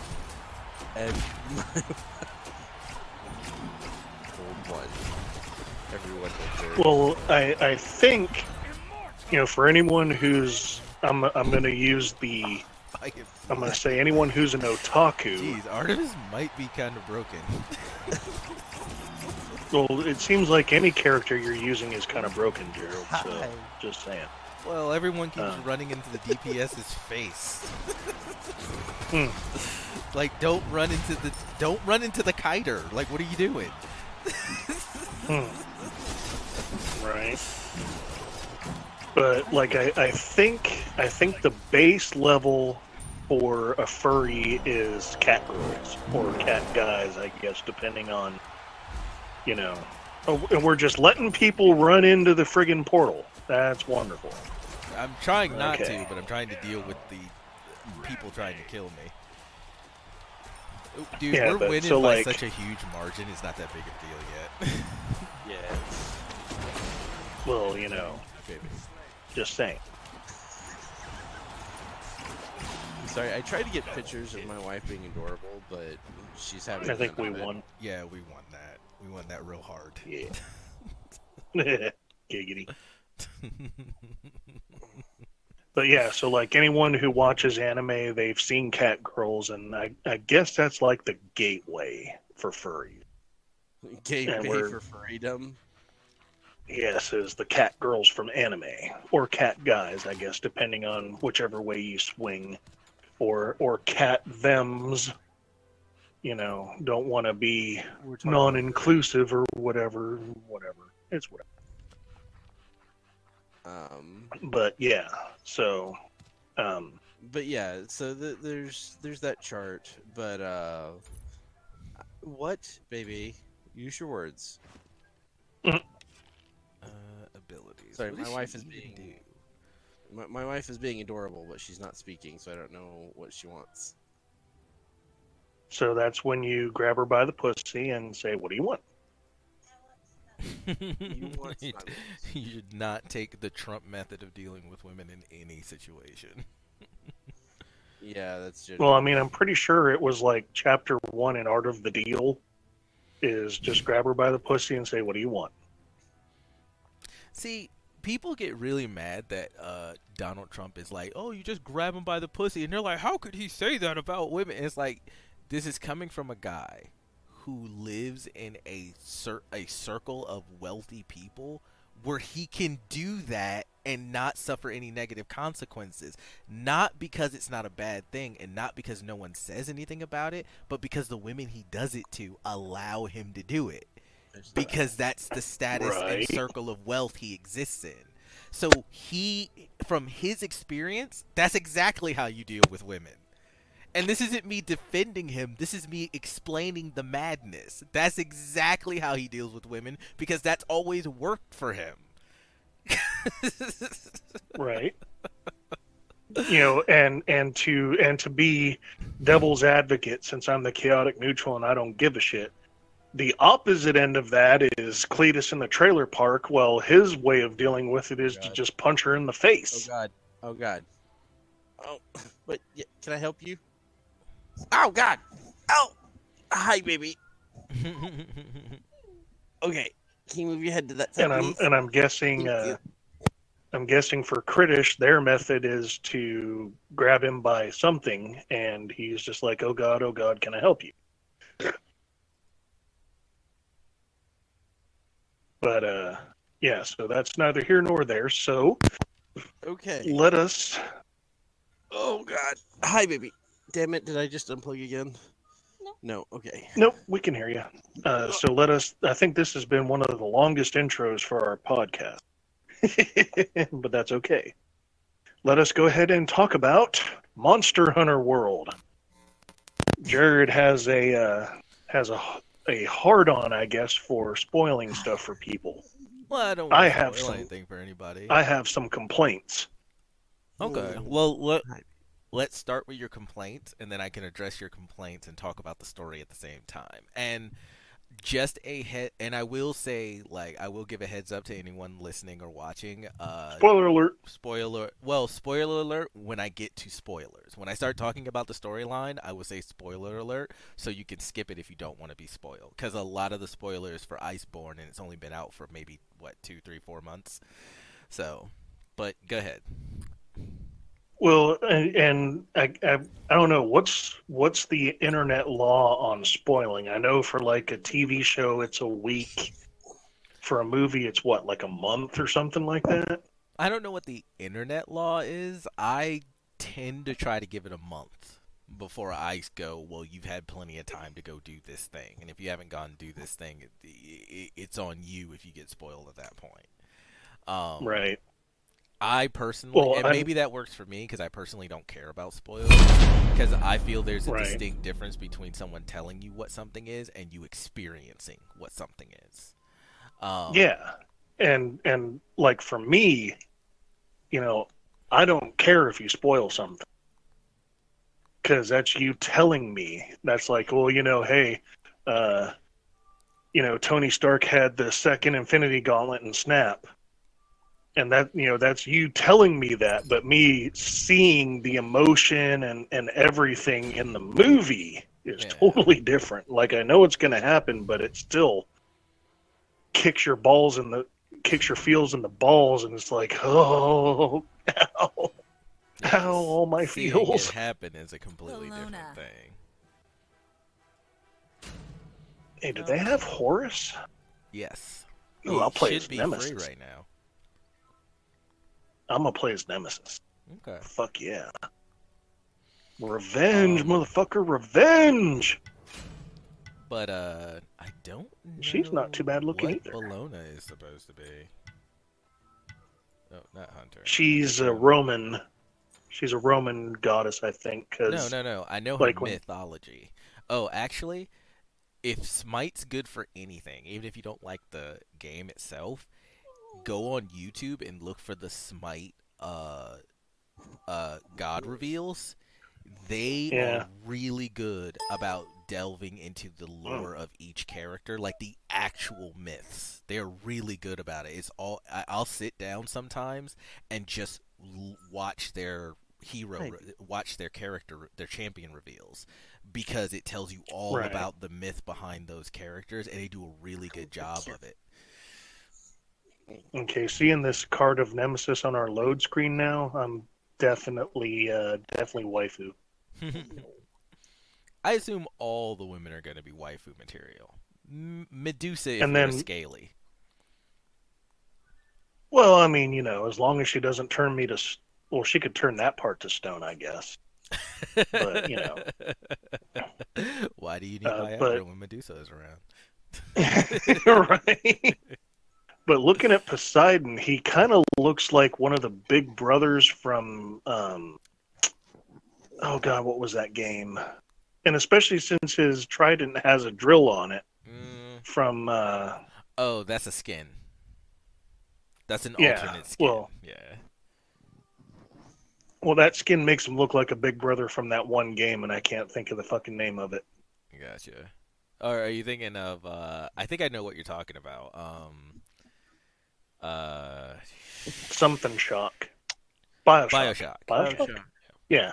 Oh, sure. Yeah, he looks like one of the big brothers. Yeah. I sense a battle approaching. But yes, so uh Of our enemies so Monster. Hunter World. So yes, my gripes. So I was taking so this week I took a break from Destiny cuz eh, you know, sometimes I just have to take a break and my friend Jack would say I'm I'm stupid for that, but I have to sometimes. Mhm. So I was playing Monster Hunter Should we World be all week. from doing this over here? Every every team Probably. goes and does that. Well, running Yeah, probably. I think that's a- on my own is probably. Well, we probably shouldn't fight them so many. Revenge, motherfuckers, revenge! but yeah, so playing Monster Hunter World, uh, you know, I chat with with Gerald about it, and uh, oh, I'm down. This Oh, team. It well, seems this team the- oh. know what they're doing. shit, we got we got Medusa. Well, I thought these were bots. Are no, these not these bots? are people. Oh, I forgot to switch over to bots. My bad. But yeah, so I'm I'm playing Monster Hunter World, and uh, like one of the things Gerald tells me is empty your cup of Dauntless because this is not Dauntless. And I'm like, okay. Oh, fucking got me again, some bitch. So you know, I'm I'm doing these doing these things, so I have to kill a uh, an Odogaron, which. Uh, do we remember which of the Dauntless ones? It was the the fire breathing one with the horns, the fast runner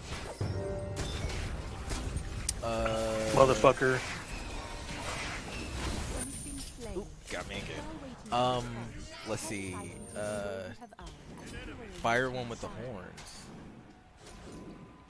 Or no, no, it, it didn't have horns. I'm thinking of the other one, the the wood one. Uh, but the fire one with the horns that like dashes all over the fucking place, like it's Oh yeah, I know which one you're talking about. The behemoth and the fire behemoth and dauntless. I forget the name of it.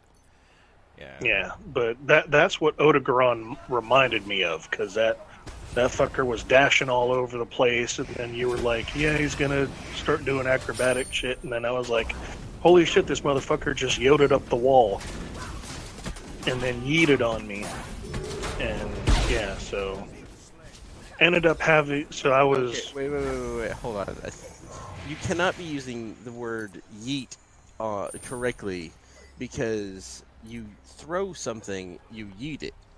So Well, he yeeted himself off the wall. okay, because what it sounded like was you got yeet and skeet backwards. and if he did that, Well, I would- an X-rated game. I would. I would definitely hope that Odogaron did not skeet on me from the wall. I would Hey. definitely be pissed. Well, you can see Definitely why I unmuted myself to make sure that I had it right. Yes, because this is not a crunk style uh, club rap song. I but I am just letting you know what I heard and what the problem would have been. Right, right. I, I got you. I, I hear you. Call. Skate, skate, skate, skate, skate, skate. to the tree line, to the cliff. always makes me think of Dave Chappelle every time it comes up. It's like they didn't know what they were saying. Uh, Skeet, skeet, skeet, and then they found out what it meant. They were like, "Oh my God, what have we done?"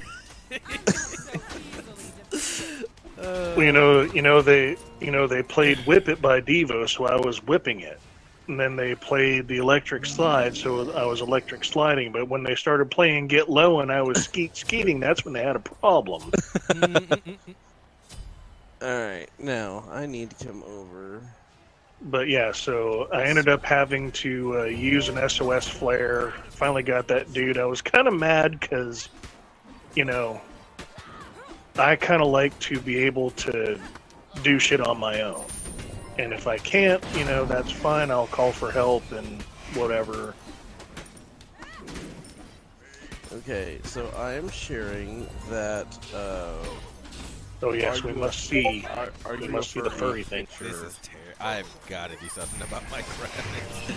this is just terrible. Why are you worrying about graphics when you should be worrying about killing shit? That's the problem, though. I'm like really hard lagging. I guess because I'm thinking it's because graphics, but I'm like really hard lagging. Come lagging. on, get him. No, no, he must not He's escape. Too fast. damn it. They're all so He fast. escaped. He's lucky. But yeah, so I got Odogaron, then the fruit. Then I talked to the first wyvern, Oh, who said I have oh, to kill a Rathalos and a horned something. So started that that mission. First time, I think it took me half the time trying to find the goddamn thing. no bites. I love you, but No bites. And uh, uh, what the pro- what the problem was is I was playing offline, so I couldn't. It's like when you were telling me, "Well, send up a flare," and I was like, "It won't let me. I don't know why."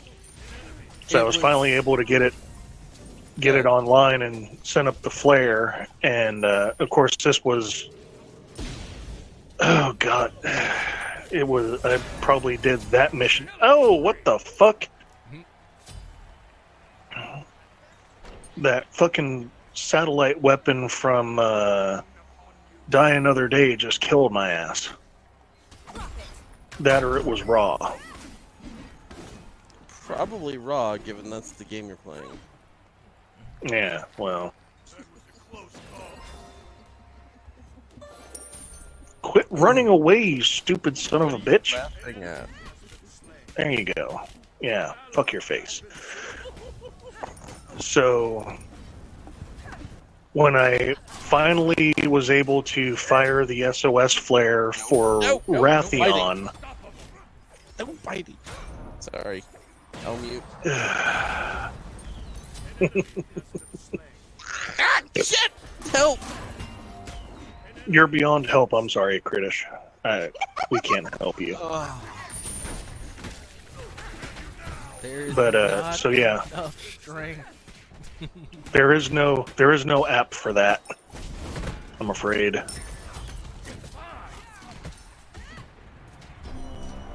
But yeah, so I was using the uh, the sword and shield that becomes an axe, and that's what I was using. And when I finally got an SOS flare that I didn't get knocked out on my last try, there was four, three other people, and uh, they ended up catching the thing. So that got me my first uh, catch a catch a monster. So that was that was kind of cool. And damn, I think we are decimating the crap out of them. Now we are. We seem to have picked up the momentum. We were pretty. We were even for most of it. But yeah, so I, I guess the complaint that I would have is I'd like to be able to take these take the monsters out on my own, but I do understand the need to have to ask for help, and um, I definitely need better armor. I'm just not sure how to go about that. Um, so that'll probably be another another conversation that we have off off air for something. And but I've been having fun with it. It's it's been fun, you know. I I just I love that feel like one of the delivery missions was to uh, get uh, Gajau skin, the angry fishes. Yeah. I, I just love that feeling of jumping into the into the pool whilst throwing my hammer, my uh, my axe, sword, shield, axe down, and just like one shot in one of them, Yeah. and then I turn back around and I'm just like, "Fuck you too, blap." You know that's that's fun. And uh, like Gerald had said, with uh, with my current situation, if I'd had a copy of uh, Dynasty Warriors, that would be really good stress relief. It would. But I think Smite's uh, holding, it's hanging in there like Epstein uh, as a contender, because you know we all know Jeffrey Epstein didn't kill himself. but yeah, so that's my thoughts on Monster Hunter World since I was playing it this week. I'll probably play it some more this coming week, and I'm dead again. Dumb, damn it. Karma Chameleon got me, so I didn't know we had Boy George in the in the game.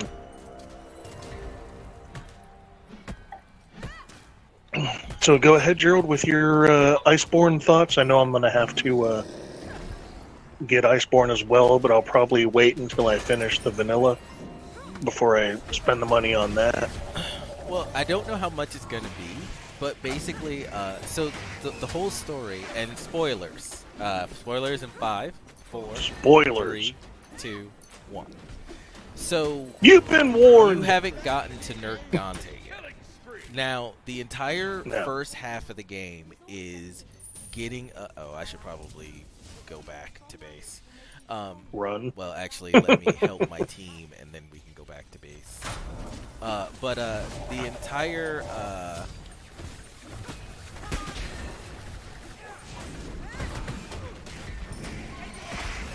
You're saying Nergigante? uh, Oh no, what the like the first half is Zora Magdaros? well, the the game follows starts off with Zora Magdaros, or it like acts like it is. Um, Mm-hmm. uh, but it's not really about Zora Magdaros. It's about what's uh, happening currently, and what's going on is that. Uh, oh crap! I need to get out of here. Um, what's actually happening is that uh, uh, you're following Zora Magdaros, right? And Mhm. uh, you think that it, the, the whole the whole point of the story is that we kill these monsters to keep them from causing environmental problems, right? Because they're so powerful that they start to affect weather, they start to affect other animals, and Zora Magdaros is going leads us to the new world, and he's like uh, he's an elder dragon, right? He, he, like he is one of the the the big ones. Um, and you're uh, you're following him, and you come to understand that something else is going on. It's not just Zora Magdaros, right? Something else is happening. Um, Right. and so as you follow the story, you uh, uh, as you follow the story, you start finding signs that other like other elder dragons are being drawn. It it feels like things are like monsters are being drawn to the new island, right? They're uh they are uh Oh, I think we won. Do we win again? Yeah, I think we won. okay, that that's Nice. good because I, I don't think I can get my thoughts ordered while trying to pay attention and not die. um, so Get good, scrub. you're a new hunter. well, all right, multi multitasking is not my strong suit. Um, but you are a new hunter, and Mhm. you're going to the new world. Now, there have already been explorers to the new world. They're called like the first and second and third fleets, right? So they've already been there. Right. And they've been mapping out, and you're following Zora Magdaros, which is uh, this titan sized elder dragon. Like, it's basically an island. Um, Yeah. Like And- do, doing the fight that I did, like you're literally running across his back. And I guess there's like flaming acne that you have to pop or something. there's spikes. Yeah, They're- flaming they're- acne. they're- Yeah, there's flaming acne. Just put it that Um, way. But as you follow Zora Magdaros, you start to realize that other monsters, like other elder dragons as well, are also being are coming to the island, and you get to the point where you realize they're being lured to the island. Something is drawing them in. That's when you get introduced to Nergigante. And Nergigante is the el- is the eater of elder. He's an elder dragon that eats other elder dragons. He Quick inter- is Quick hmm? interjection. Yeah. Uh, I'm going to have to bow out. Uh, Okay. I've got things I have to do this evening. So I just want to let you guys know that I am, in fact, bouncing out, and it's been wonderful joining you. Um, hopefully, I can be here for the beginning and end of next week's podcast, but I wouldn't uh, wouldn't hold your breath on it. Dude, it's not a problem at all. Pop in and out when you can. We enjoy ha- we enjoyed having you here. We enjoy having you here. So you All enjoy right. the rest of your day, and hopefully we'll uh you'll be back on the podcast next week as well. Uh, that's my that's my aim. All right, talk to you guys later. Bye. All right, later, man. All right, just be careful with the snoo snoo, man. Just be careful. the, the, the snooze snooze is a real danger. Um, but uh, you get to a point in Monster Hunter World in the story if you're paying attention. Um, and I say if you're paying attention because I've played along people in the game who literally said that they just skipped everything, so they don't even know what's going on. they don't even know what the so. And I'm not gonna act like Monster Hunter World has some big, intricate, complex, amazing story. It is it's it's basic, but for what it is, is actually pretty interesting. Um, but you Right. realize that all of these elder dragons, all of these monsters are being lured in. Something is drawing them to this place. And like I said earlier, that's when Nergigante makes his appearance. And you think the big thing is Nergigante. Like he, he he's an eater of elder dragons. He he must be causing something going on to draw in elder dragons so he can eat them.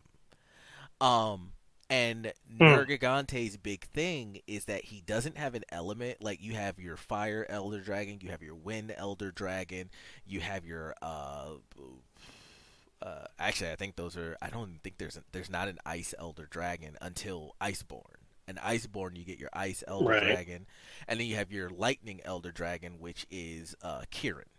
So, but Nergigante Hmm. doesn't have an element. He's an elemental. He he he is a non-elemental elder dragon, and what he has is he has hyper regeneration. He has uh, spikes that grow all over his body that act as armor and a weapon because they grow at an accelerated rate. And once they get to a certain point, he can literally shoot them off of his body, which gives him. And I think I mentioned this before. It, it literally gave him the nickname Black Arrow because when his spikes turn pure black, he can shoot them out. Um, this allows him to ignore other Elder Dragon's attacks and just constantly beat their face in until he kills and eats them. So, but Hmm. he is presented as this villain. He is presented as this force we have to constantly fight, constantly fight. Um, so you defeat Nergigante, and then you get to the point where you're like, oh, Nergigante, it wasn't Nergigante that was causing all of this, it was another creature. And that's when you get introduced to Hmm. basically the boss of the first half of the game, which is Xeno'jiiva, which is an elder Hmm. dragon among elder uh, an elder dragon among elder dragons that is that has just been born. and I I really like the fight with Xeno'jiiva because if you pay it now, remember when you find Xeno'jiiva, Xeno'jiiva has just been born. It is a baby. So when you're fighting Hmm. it, it even acts like a baby because it doesn't know how powerful it is. So sometimes it it it, it uh it'll do an attack. Uh, it'll do an attack where it, uh at, where it will stomp on the ground and explode the ground around it, but it'll fall into the crater that it makes because it it, it doesn't realize how to use its own powers. So I thought that I Right. thought that that kind of detail is so good. And like when I was talking earlier about Dragon Ball Z Kakarot and Dragon Ball Super Heroes, the devil is in the details. So when you do little details like that, it's great. And when I when I harp on how in Dragon Ball Z Kakarot they didn't change the auras to match the different characters, when you do something like that, anyone who knows about the Dragon Ball Z universe, that kind of thing will break you out of the immersion. And the last thing you want to do in any kind of medium is break the person out of immersion. You want them to be immersed in the world and you want to keep them there, right? So the devil will Right. always be in the details. Um, and I think that I thought that was a great detail with Xeno'jiiva. So you you find Xeno'jiiva, it's just been born, you fight it. It's this super powerful elder dragon. Like it is literally said that if it left the elder's recesses where it was born, if we allowed it to leave, it would destroy the world. It has enough power to literally end all life on the planet.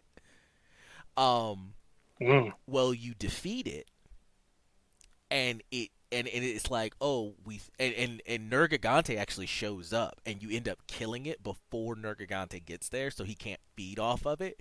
And so he just turns around and he flies off and you're like yeah we thwarted Nergigante. We kept Nergigante from getting even more powerful. Because uh and you know how in Monster Hunter World you have the uh turf wars right? Um, and the turf wars, for Mhm. people who don't know, is when two monsters meet each other, they will fight each other, and the more powerful monster Mhm. will win. Well, Nergigante beats everything in the game. Like if you watch him fight another Elder Dragon, he literally grabs them by the throat, slams them into the ground, and throws them across the arena.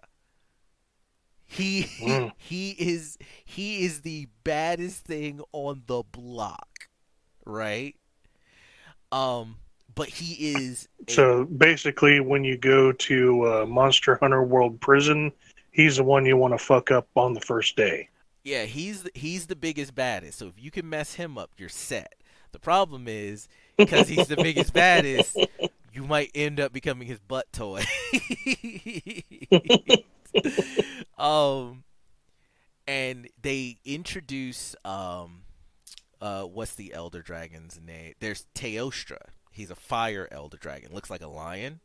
And then they introduce his female counterpart, Lunastra, who's like a blue. She also is fire type. She looks like a lioness, and she's blue.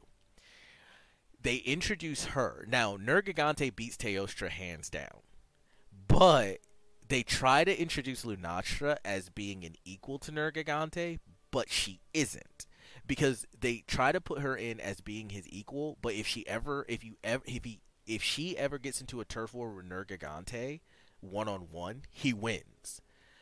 So what what they Hmm. do when they what they did when they introduced her is that Nergigante is fighting Teostra, and then Lunastra shows up, and they they they uh they uh what is it? They show a united front. They they basically double team him, and so he backs off and and and runs away because the two of them at the same time he can't deal with because most elder dragons are solitary, right? But Teostra and Lunastra are different in the fact that they actually pair together. They pair up. Um, you know, female and male parts of the species. Um, and that's the first inst- that's the vanillast installment of the game. It's getting up to Xeno'jiiva and defeating Xeno'jiiva before Xeno'jiiva gets out and can grow up and actually be unstoppable. then you get into Iceborne. Right. And in Iceborne, it's basically the same thing that's going on. There's a new land that's shown up, and it's all covered in ice and frozen, and all these different monsters are being drawn to it. Elder dragons, monsters we've never seen before. Um, And once again, you find out that it's not as simple as they're them all being drawn to that land because it's a new territory. Something is luring them in. Something's pulling them there. Now, in the first installment, Xeno'jiiva was what was luring them all in because the if if you're paying attention to the story, the way the life cycle of of elder dragons works is once they get to a certain age, they're so full of energy, they go down into the uh, the vale. They go down into the rotten vale, and when they Mhm. die there, that energy gets dispersed and it goes up into other areas and creates a new nutrient enriched environment for other monsters to grow and feed off of. They're a part of the natural cycle. So the cycle is an elder dragon such as and I don't know if it's every elder dragon, but an elder dragon like Zora Magdaros will be born, they will grow up, they will become full of energy, and then they will go to the Rotten Vale to die, disperse that energy, and that promotes the growth of everything else, right? And that's the cycle of life for the mon- for monsters, basically. They they all basically do that. The Rotten Vale is the monster graveyard. Every monster at the end of its lifespan goes to the Rotten Vale to die, and it redisperses its nutrients into the Rotten Vale. That goes up nu- uh, introduces those nutrients uh, to every other space and promotes the growth of more monsters. That's how that works.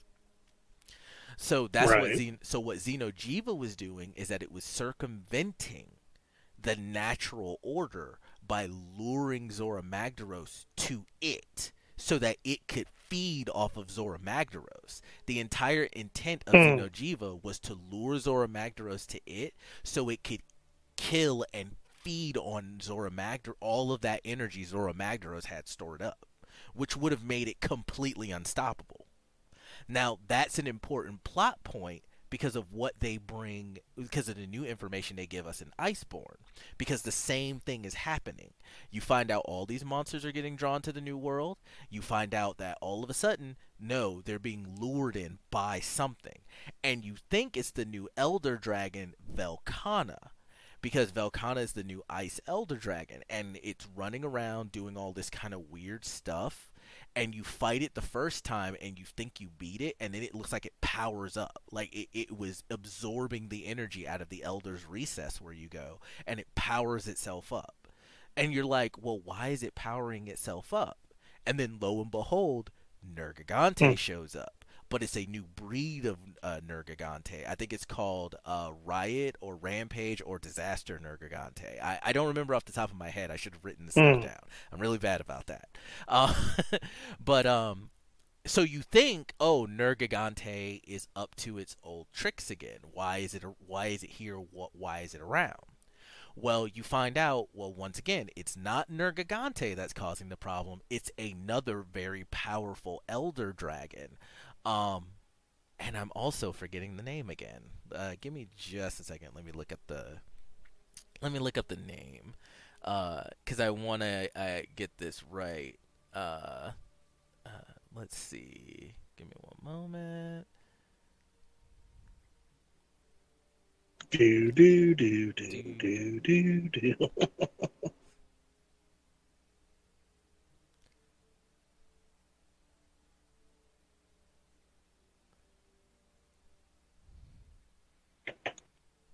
So I wonder- Uh, For our, our Twitch viewers, right now I'm looking at the Oh, uh, Shara Ishvold. Shara Isvald is the Elder Dragon's name. Uh, go ahead. Uh, I, I can continue after. No. I was just saying. I wonder. I wonder what our uh, Twitch viewers are wondering because I'm looking at a at a. It's called Hammerhead. I guess it's a shark with a a bladed hammer or something. Yeah. But yeah, you know, the visual is just the uh, icing on the cake. It's the audio they should be worried about. Right.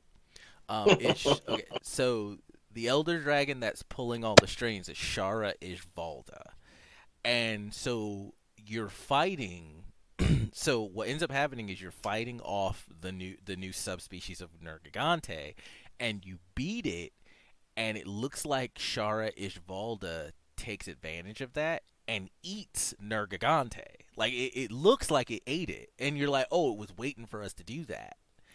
Um, and this is also an Hmm. important point because it always seems like the monsters are much more intelligent than any of the characters in the game give them credit for. Because they do smart things, right? Uh, like Right. waiting for an enemy to be weakened by something else before they attack it and eat it, like things like that. So the uh, so you get into a fight with Shara Ishvalda, and it starts off as this huge like rock monster, but it but you realize it's just encased itself in stone and sand, and it and it looks like it's controlling all of the sand and stuff around it. But as you tear apart its armor and reveal what it really looks like, and it looks like something out of a Lovecraftian horror. Um, Mm. but you realize It's one of the monsters of R'lyeh. Eh, Gotcha.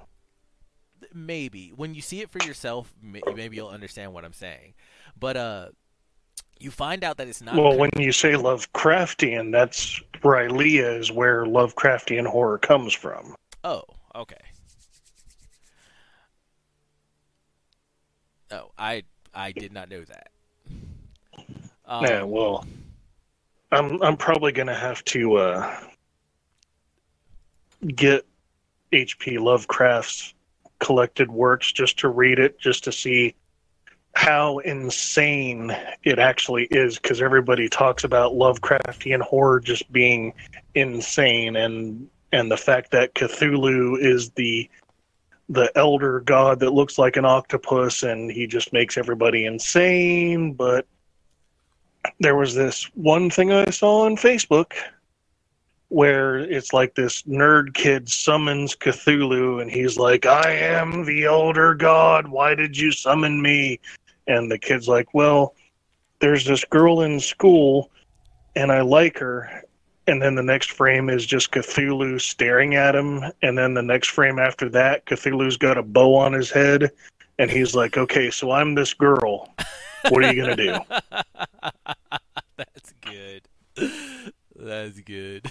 so I'm this girl. What are you gonna do? Uh, we'll, Yeah, we'll, was- come, we'll come back to this. Uh, I'm almost at the end of this explanation, so we'll come back to this. Um, but as you're fighting Shara Ishvalda, you realize that it's not controlling the sand or the rock; that its power is actually sound. It actually can manipulate Mm. sound waves.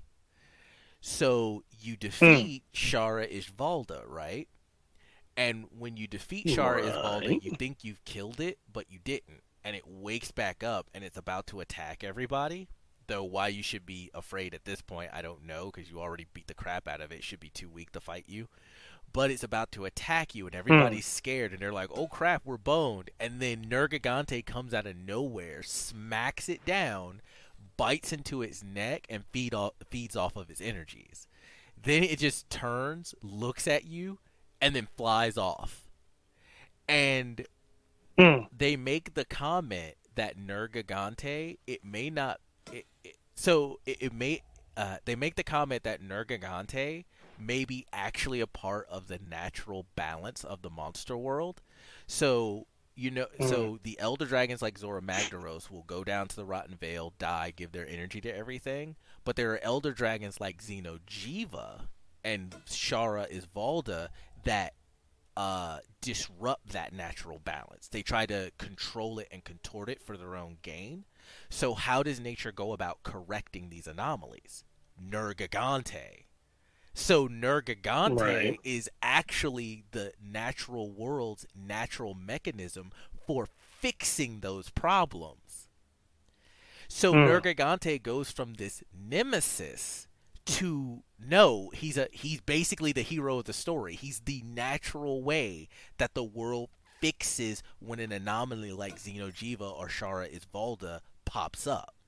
It, he's the natural way of keeping the world from being destroyed by these creatures.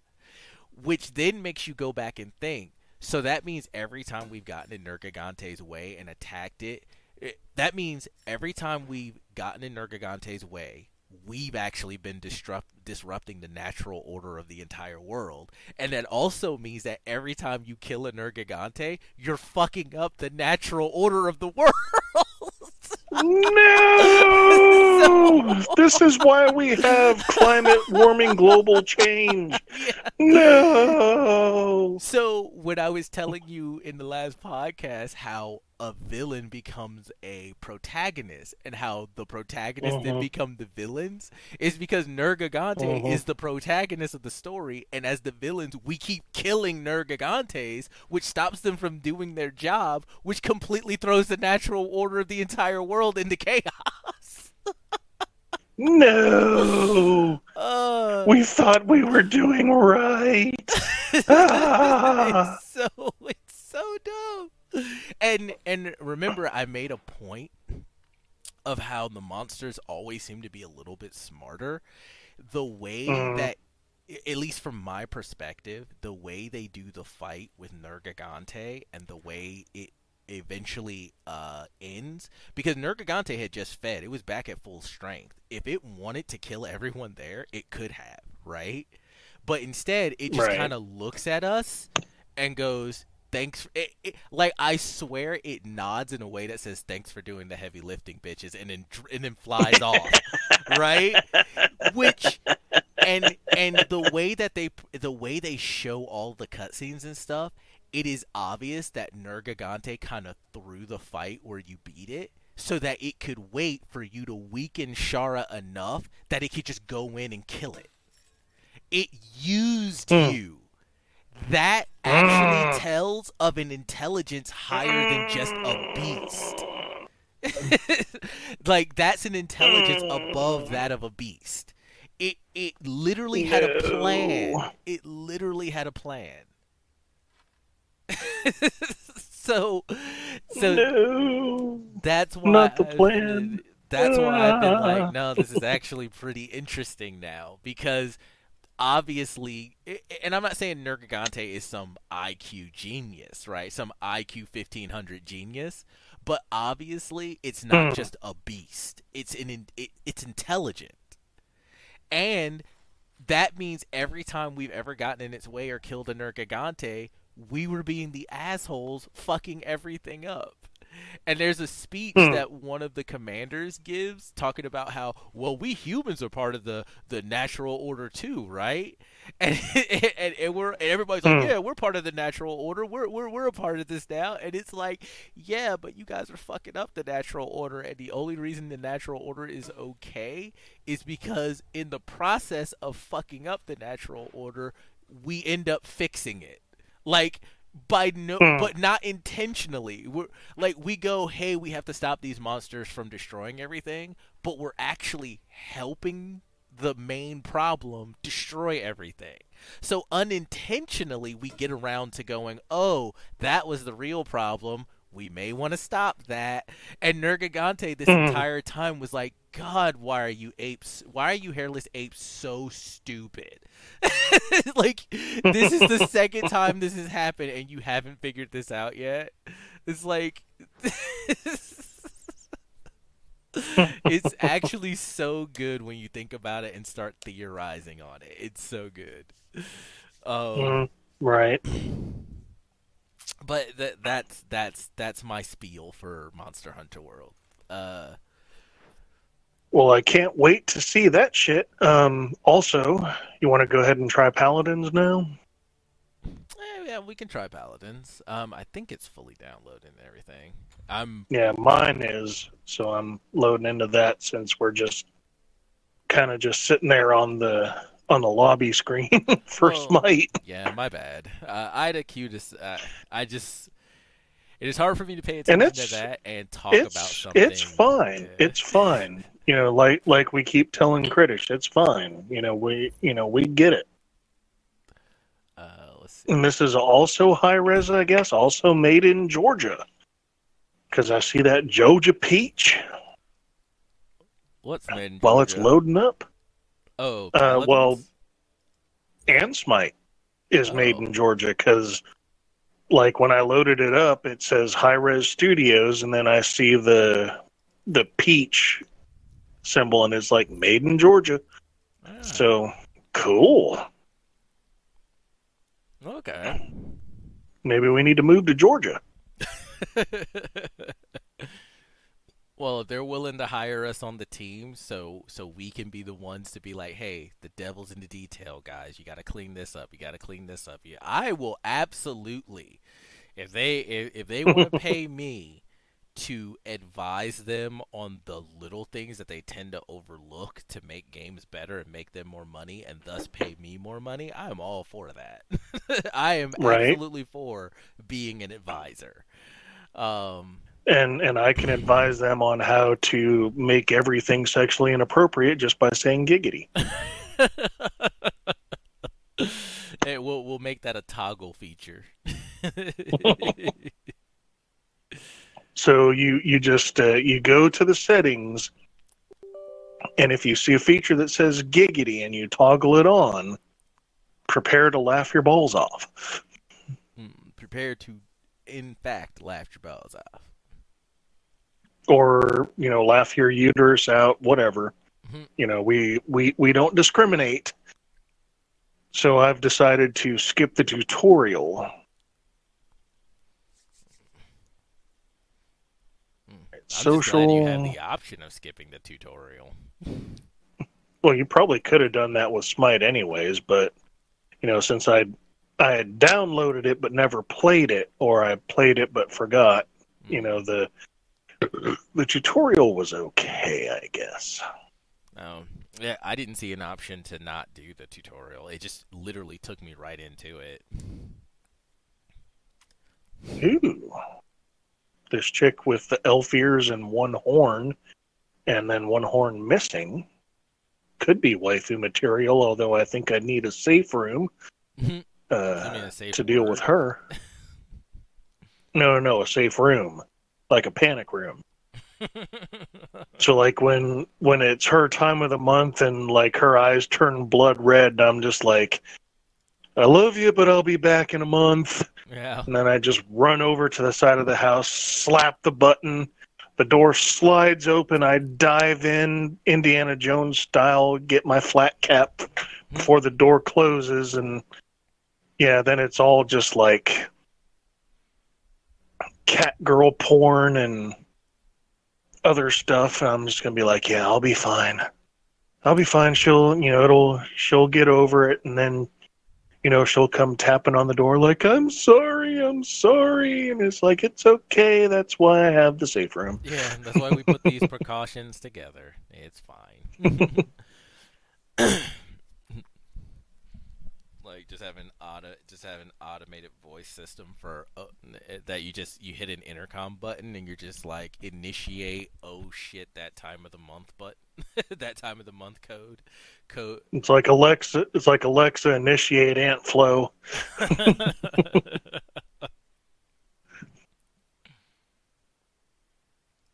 Now, who the hell is this? Oh, shit. They got Wukong.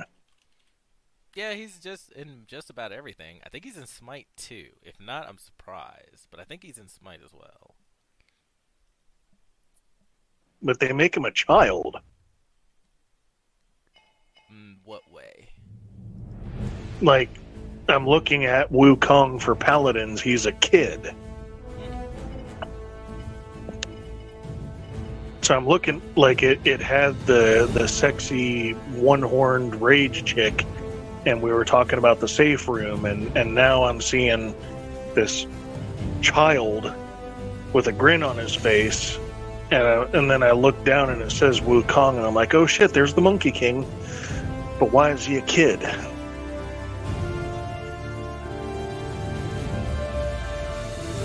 No, featured in Battle Pass. Yeah, fuck you.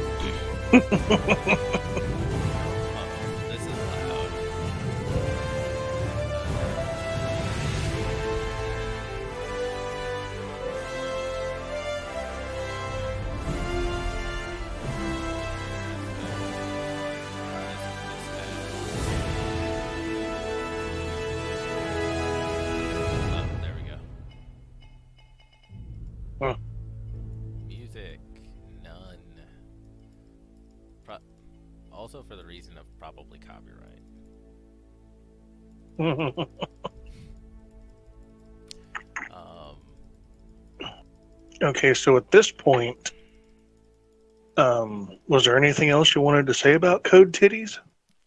Uh, no. That's as far as I've gotten in the game. I'm still working on getting further in. I'm I I this. I I hate that Souls games are mazes. Like eh, I have a terrible sense of direction. Making that worse is is not good for me personally. Other people might enjoy it. Right. For me personally, I have a terrible sense of direction, and making it worse does not help. So the place that I'm in So- right now. so is... to- Go ahead, Uh, continue. oh, the place that I'm in right now is just not conducive to me finding my way around. Um, so I'm I, I- I'm still trying to get to the boss. Right. So what I was going to say, using a military joke, is that Gerald is literally the first lieutenant with the map. Like, we go this way, men. And then it's like, sir, that's a brick wall. Oh, is that why that is? Why isn't it labeled? What what's wrong with labeling things now? It's just a mass. It's just sitting there. I don't know what it is. I thought it was a hill. Well, that's the thing, though, because any any enlisted man worth his salt tries to remember the land navigation part of basic, and like there's a thing where like you know the drill sergeants would tell you make a fist. The knuckles are a ridge. So like there like you have a, a mountain ridge on your knuckles, then there's the valleys you know that that's going down the middle of your knuckles down the gaps in your fingers and i well i'm evidently not a, a good soldier worth my salt because it's been 20 years since i've been to basic Mhm. but I, at least i remember make a fist and that's like mountain geography that you can see for yourself so like the ridge and then each knuckle is a peak on the ridge and this and that and the other thing well evidently that lieutenant who's got his college degree in basket weaving Hmm. uh, didn't take that class in land navigation or he just breezed through it because i don't know what the hell they do in officer candidate school but evidently land nav is not part of it I am not seeing Wukong. Where are you seeing Wukong? i'm looking right at him hang on All right. Because I'm looking gonna through take a picture. champions, I don't see a Wukong. I'm taking a picture sending it to our facebook chat What? Just tell me where you're seeing him at on the main screen on the main screen. like I'm I'm at the main screen where you have play champions battle pass Mhm. store blah blah blah blah blah. I'm seeing him right here. Is it maybe a skin mean- for another character? No, it says Wu Kong featured in the battle pass. Press X view now. Hmm.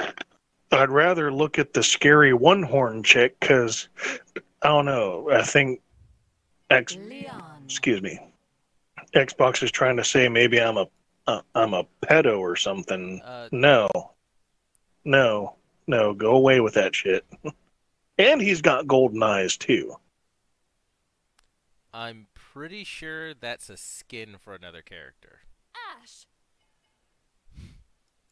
But it says Wukong. Right, Wukong epic skin. Yeah, could be. Whatever. So I'm pretty sure that's a skin for a diff for another character. Uh, Willow!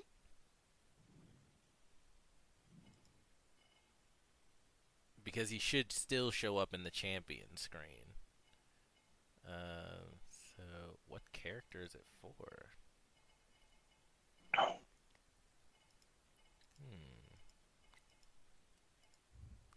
Ash! Broadcast. Ash!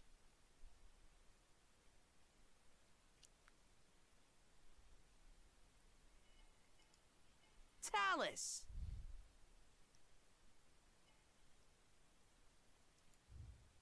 I have no idea, but how do we uh, interact with this so we can play? Hold on. Let me uh get you.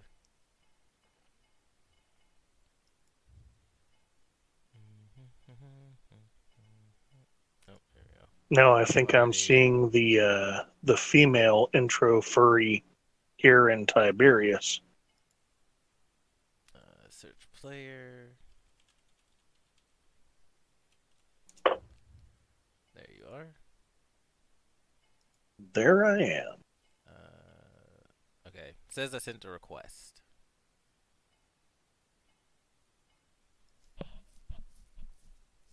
Yes. Accept And invited you to. and accept invite. I'll send you a gift too. Well, maybe I won't because that costs costs stuff. Yeah. Yeah, no. Hmm. Trying to. Hmm. Oh. Oh, okay. here, let me. Yeah, that's the Wukong skin for the champion Talus. Tailless. Yeah. Hmm. Death Goddess is definitely waifu material, though. Although I might, uh, I might let you take her because she reminds me of Erd. Well, clones. We'll, we'll, we'll clone them all. Everyone gets a set.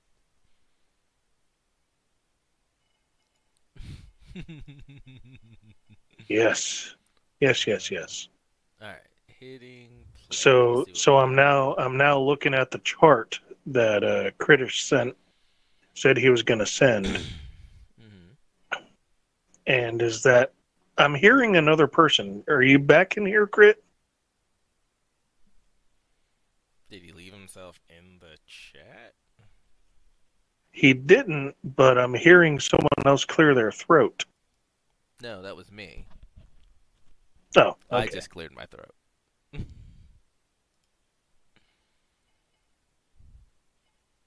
okay, so I assume a team deathmatch is probably just the best thing to do here. Mm, well, you know, we're we're kind of uh, pantsing right now, to use one of my favorite writer terms, Well, because we pretty much talked about everything I've uh, jotted down for this episode. well, that's well. If we're at the end of the podcast, we're at the end of the podcast. So you want to go ahead and do final thoughts and wrap it up then? Y- yes, we can do that because when I checked the, because I I have uh, I have our podcast Twitch on my phone, so when you made it go live, I can look at the dashboard, and we're at about three hours now.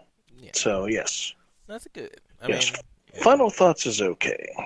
Yeah, that's not a big deal. Uh, Smite uh is about as I remember it. It's it's I feel like it's it's like a lot of MOBAs because uh I feel I think about Smite the same way I feel about League of Legends. Um, fun when you have friends to play with, not so much when you're doing it yourself. Just kind of turns into a grind. um, uh, Monster Hunter World continues to be one of my favorite games of all time. Um, Better than Dauntless. uh, Excuse me, I- sorry. I, I, I was not going to do that because I know I've been annoying with that because I've been doing it like every chance I get. Um, but uh, uh, Code Br- uh, Code Breasts is rapidly Titties. becoming a really interesting. Well, well, right, but I'm trying not to say that. So, or or are you just saying it for posterity? Yes. um, but uh, Yes. that's uh, rapidly becoming a favorite game of mine. Um, Mm. uh, Oh, and I'm I'm thinking about this now too, mhm. and we can probably talk about it on a on the bonus episode. But uh, why?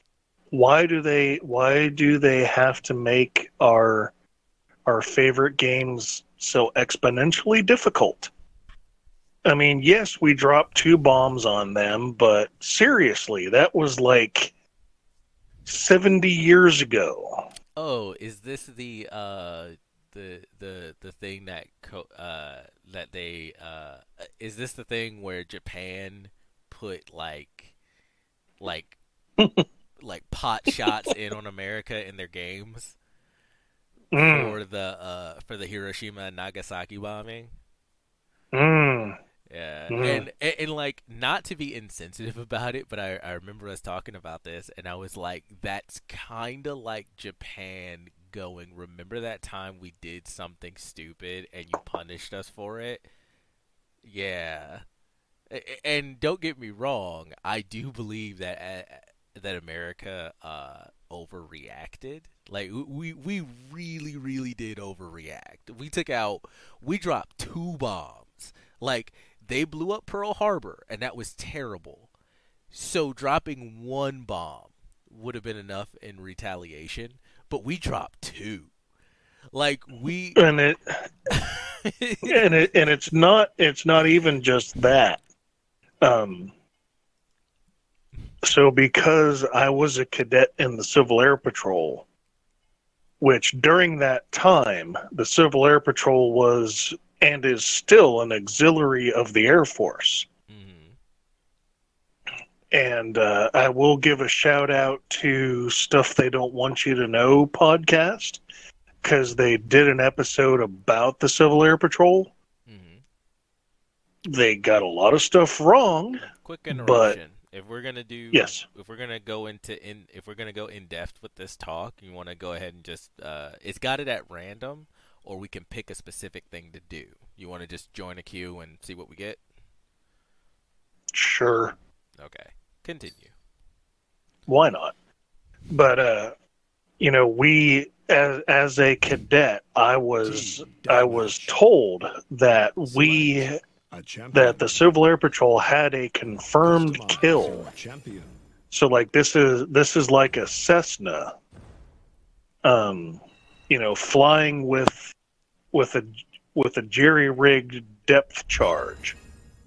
So anyone who doesn't think that, you know, I'll go ahead and take Cassie because you know I'm I'm talking. Mhm. Um, ooh, she is hot though, and she's got a bow gun and a. Uh, oh God, those titties are. Anyways, sorry. Yeah, yeah, Um. yeah, yeah. Focus, focus. Well, you know, you know how it goes. I see titties and I lose focus. Anyways, but yeah. So how are how is your head just not constantly buried in Christie's chest? I, I don't understand. well, first off, she's in the first off she's in the hospital.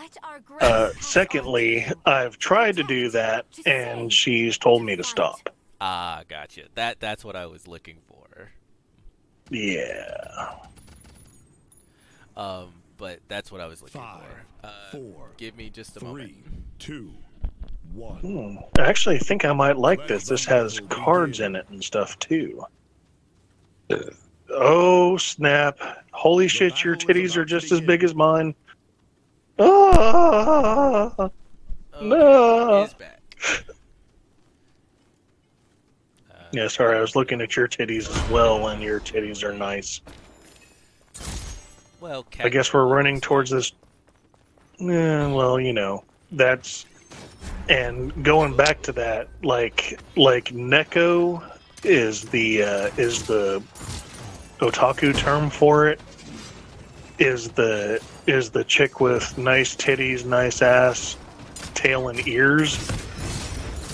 And then after that, that's the line. That's when you go furry. Right. At what point do you But go yeah, for oh, I got exploded. I got exploded too. Don't worry. But yeah, so what were we talking about again? I just saw titties and I just lost all train of thought. Uh, you were talking about the Hiroshima Nagasaki thing and, and Japan. Yeah, yeah, yeah, possibly, yeah, yeah, yeah. uh, yeah, yeah, yeah. So I think it was either before. It had to have been before. So as as a cadet in the Civil Air Patrol, we learn about a lot of Air Force history, and uh, if you remember the movie Pearl Harbor, the the character that Alec Baldwin played, and um, I'm gonna I'm gonna do my my Civil Air Patrol brethren a a disservice by not remembering. I want to say it was Doolittle. He led a bombing raid. So this is World War II era bombers going off a World War II era aircraft carrier and they did a precision bombing strike in the heart of Japan. And again, I don't remember if that was before or. Ooh, I killed somebody. Yay! I did something. Um, I don't know if that was before or after the bombs. Fat Man and Little Boy were their names. And I do believe Enola Gay was one of the bombers that carried one of the nukes to drop. I do believe. I, I'm not entirely certain because I. Should not have gotten myself surrounded. Yeah, well, I'm. Yeah, it's fine. I, I killed one of them, but I got killed by the other two. But, uh, you know, I'm.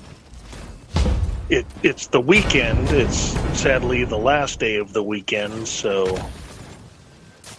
this is when I do my heaviest imbibing, especially trying to get ready for the next week. And especially considering what's going on in, in my life at this point. Yeah, I'm, I'm double dipping, put it that way.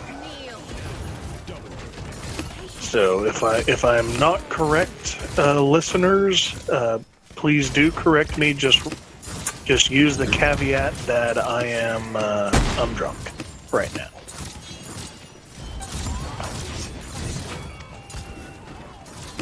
So yeah, but anyways, so going up, going, taking that crazy train back on the rails with the uh, with the kind of inside joke that we had that you know yeah we dropped two bombs on them and maybe we shouldn't have dropped two but that doesn't mean you make your friggin' RPGs that goddamn difficult.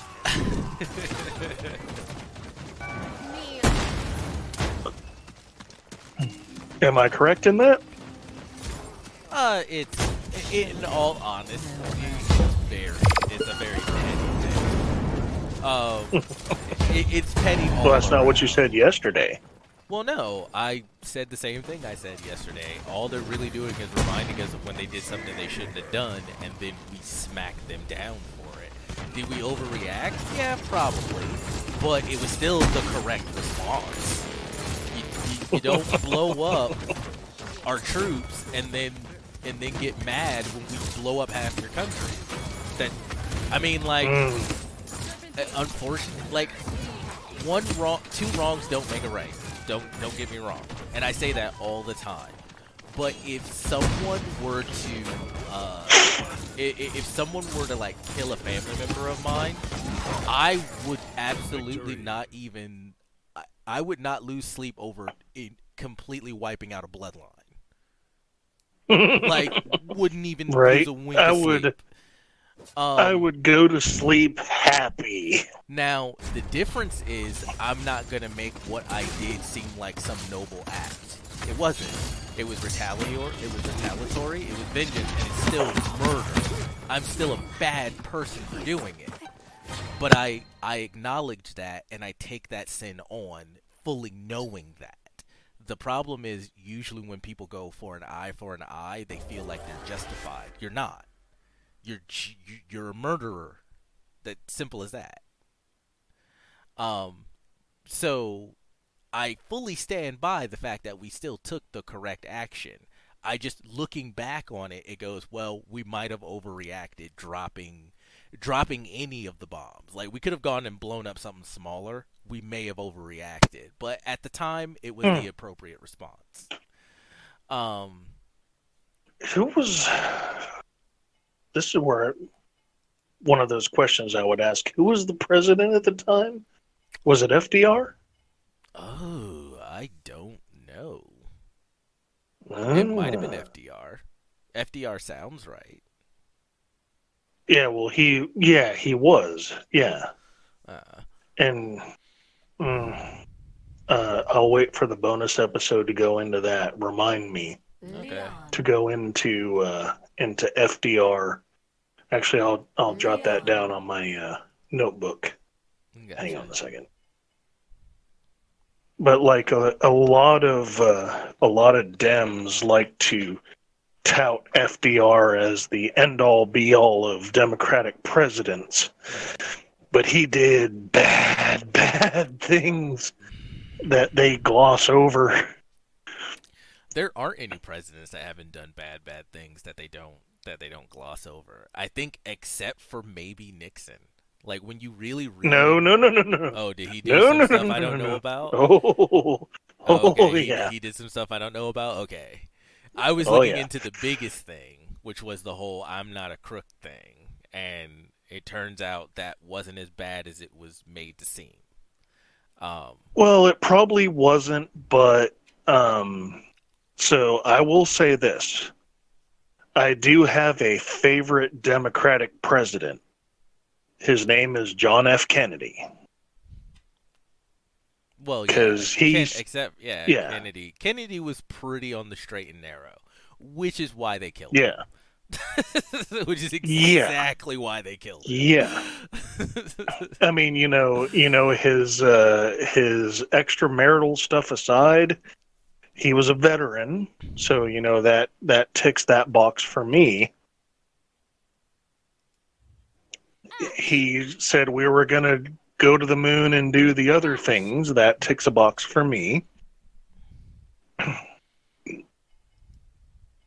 And um, you know, he was he was killed before you know the NASA space program actually landed us on the moon, but he started it.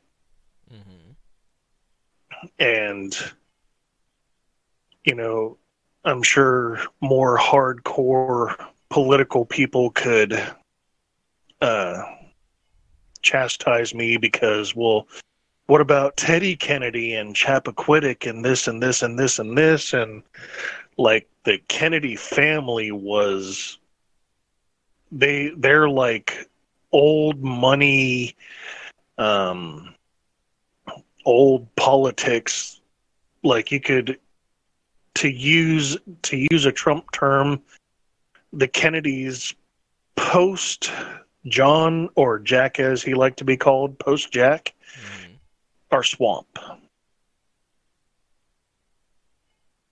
Okay, well, we'll go further into detail on this in one of the behind the scenes of the next podcast. But yeah bonus episode yeah, uh, but in closing, um, said all that. Uh, Dragon Ball Z Kakarot for anyone who might be interested in getting it who hasn't gotten it yet.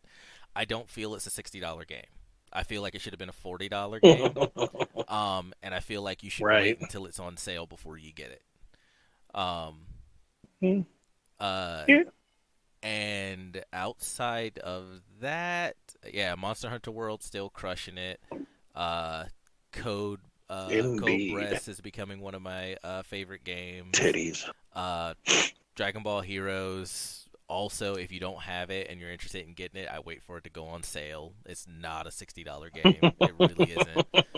Um, I, And- I I don't. it- and when and when you were doing that talk i actually went on my on my kindle and was looking up looking it up Mhm. but I, you know, since I'm a little under the influence, I, I was trying to find it, but I couldn't find it. But then I found it, and eh, yeah, it's on Switch, computer, probably PlayStation, probably.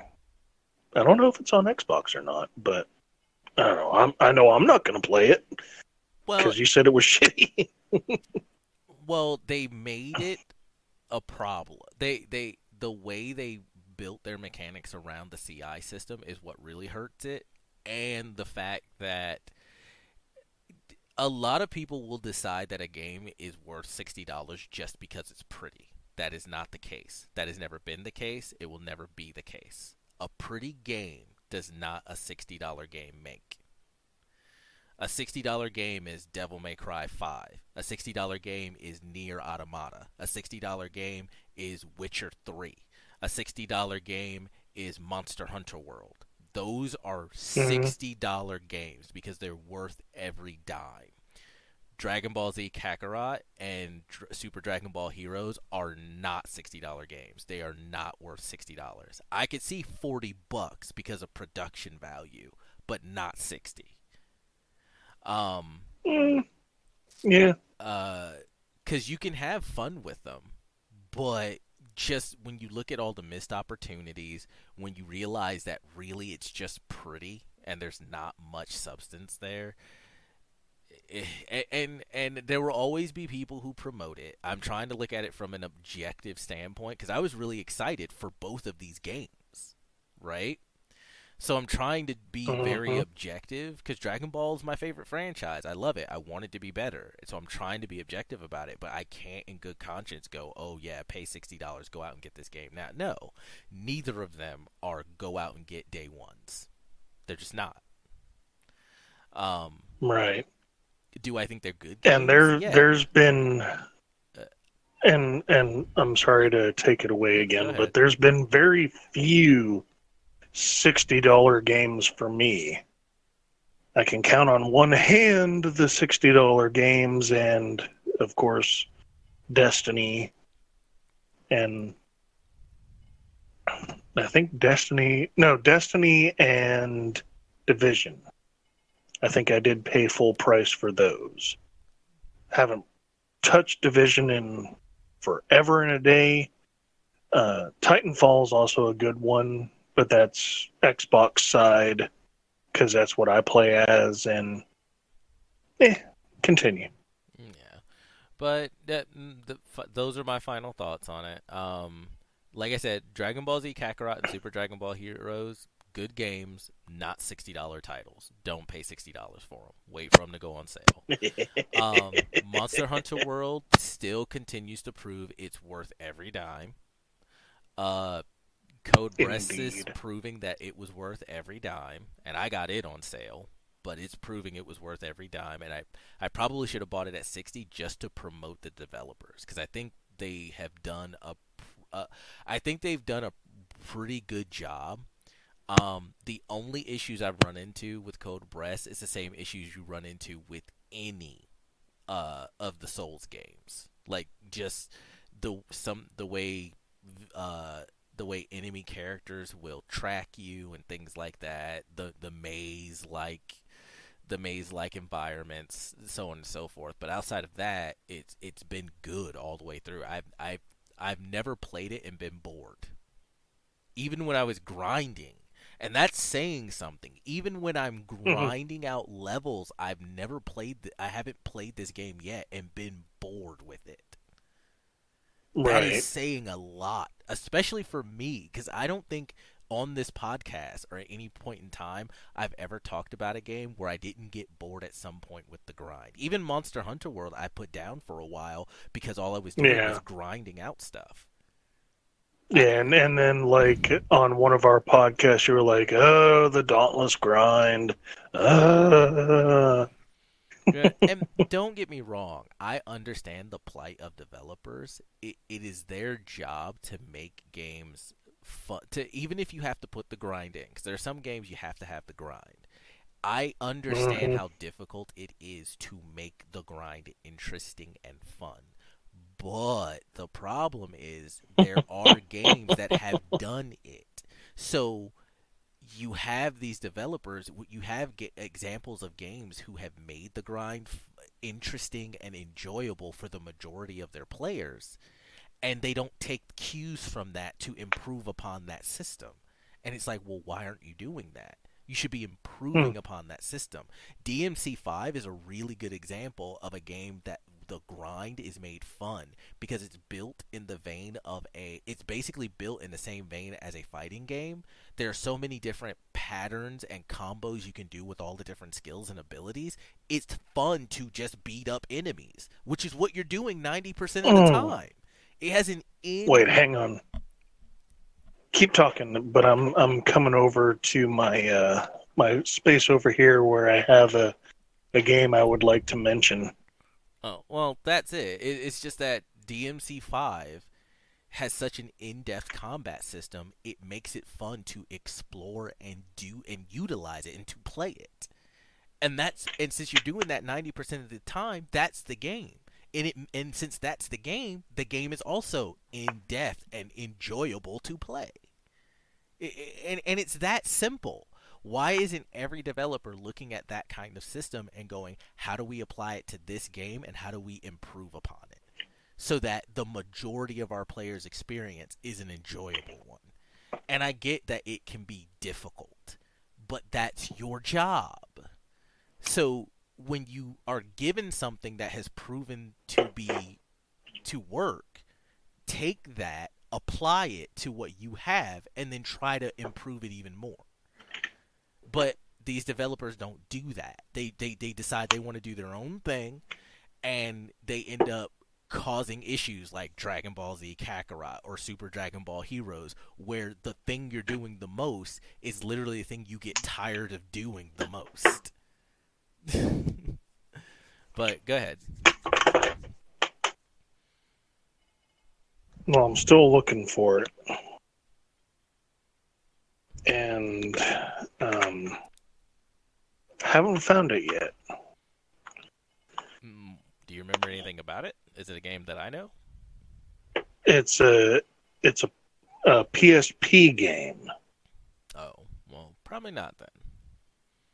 Yeah, and uh, it was like the thing that really got me about it was the the one NPC character you meet tells you it takes ten thousand hours to learn this, X thousand amount of hours to learn that, and it's a fighting game. And I'm looking through all my PSP discs and I don't see it. Lex. Let me check again. Lex. Uh, I know it's not Adventures to Go. It's not Force Lex. Force Unleashed One because I have that. Lex. It's not Need for Speed Carbon, and it's not Ratchet and Clank. I know I have this goddamn game. I played it like four years ago. Uh, maybe I downloaded it or something. But it it's a it's a game where you have to when you're when you're setting up your fighting style, you have sections of a scroll. And like you could have multiple sections of scrolls like and it's all in like it's you know this section you you swing your sword this way the next section you swing your sword that way. Saris. and it was a it was a fucking awesome game.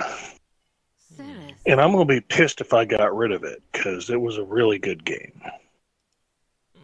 There's like kingdom of well if i say kingdom of heaven that was a movie but i don't know i'd have to look at it again. But yeah so is that your final thoughts? Yep, I'm done. all right so my final thoughts. Uh, white wizard needs to get their shit together and get my shit to me that i pay good money for.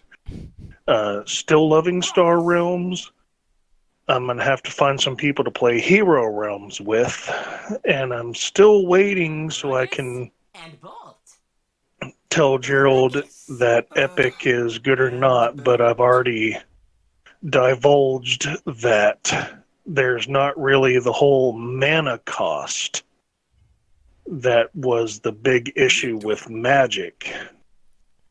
And considering that White Wizard is founded by two pro Magic players, I'm guessing that's their take. Like, you know what? I'm tired of like all this you know, draft sealed where, you know, I get these really great cards, but then, you know, I don't have the stuff to pay to play them.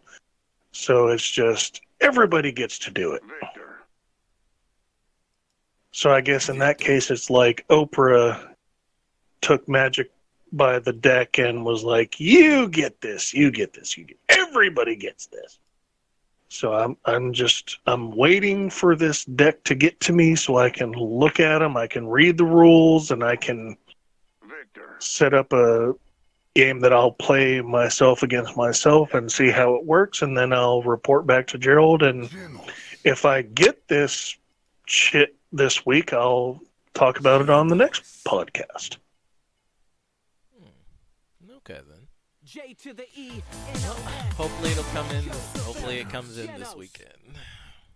Well, Hopefully, if it doesn't, I'm gonna have to uh, have to beat a friggin' baby puppy and a kitten with a ch- like a newborn baby or hmm. something. But that's just me being aggro.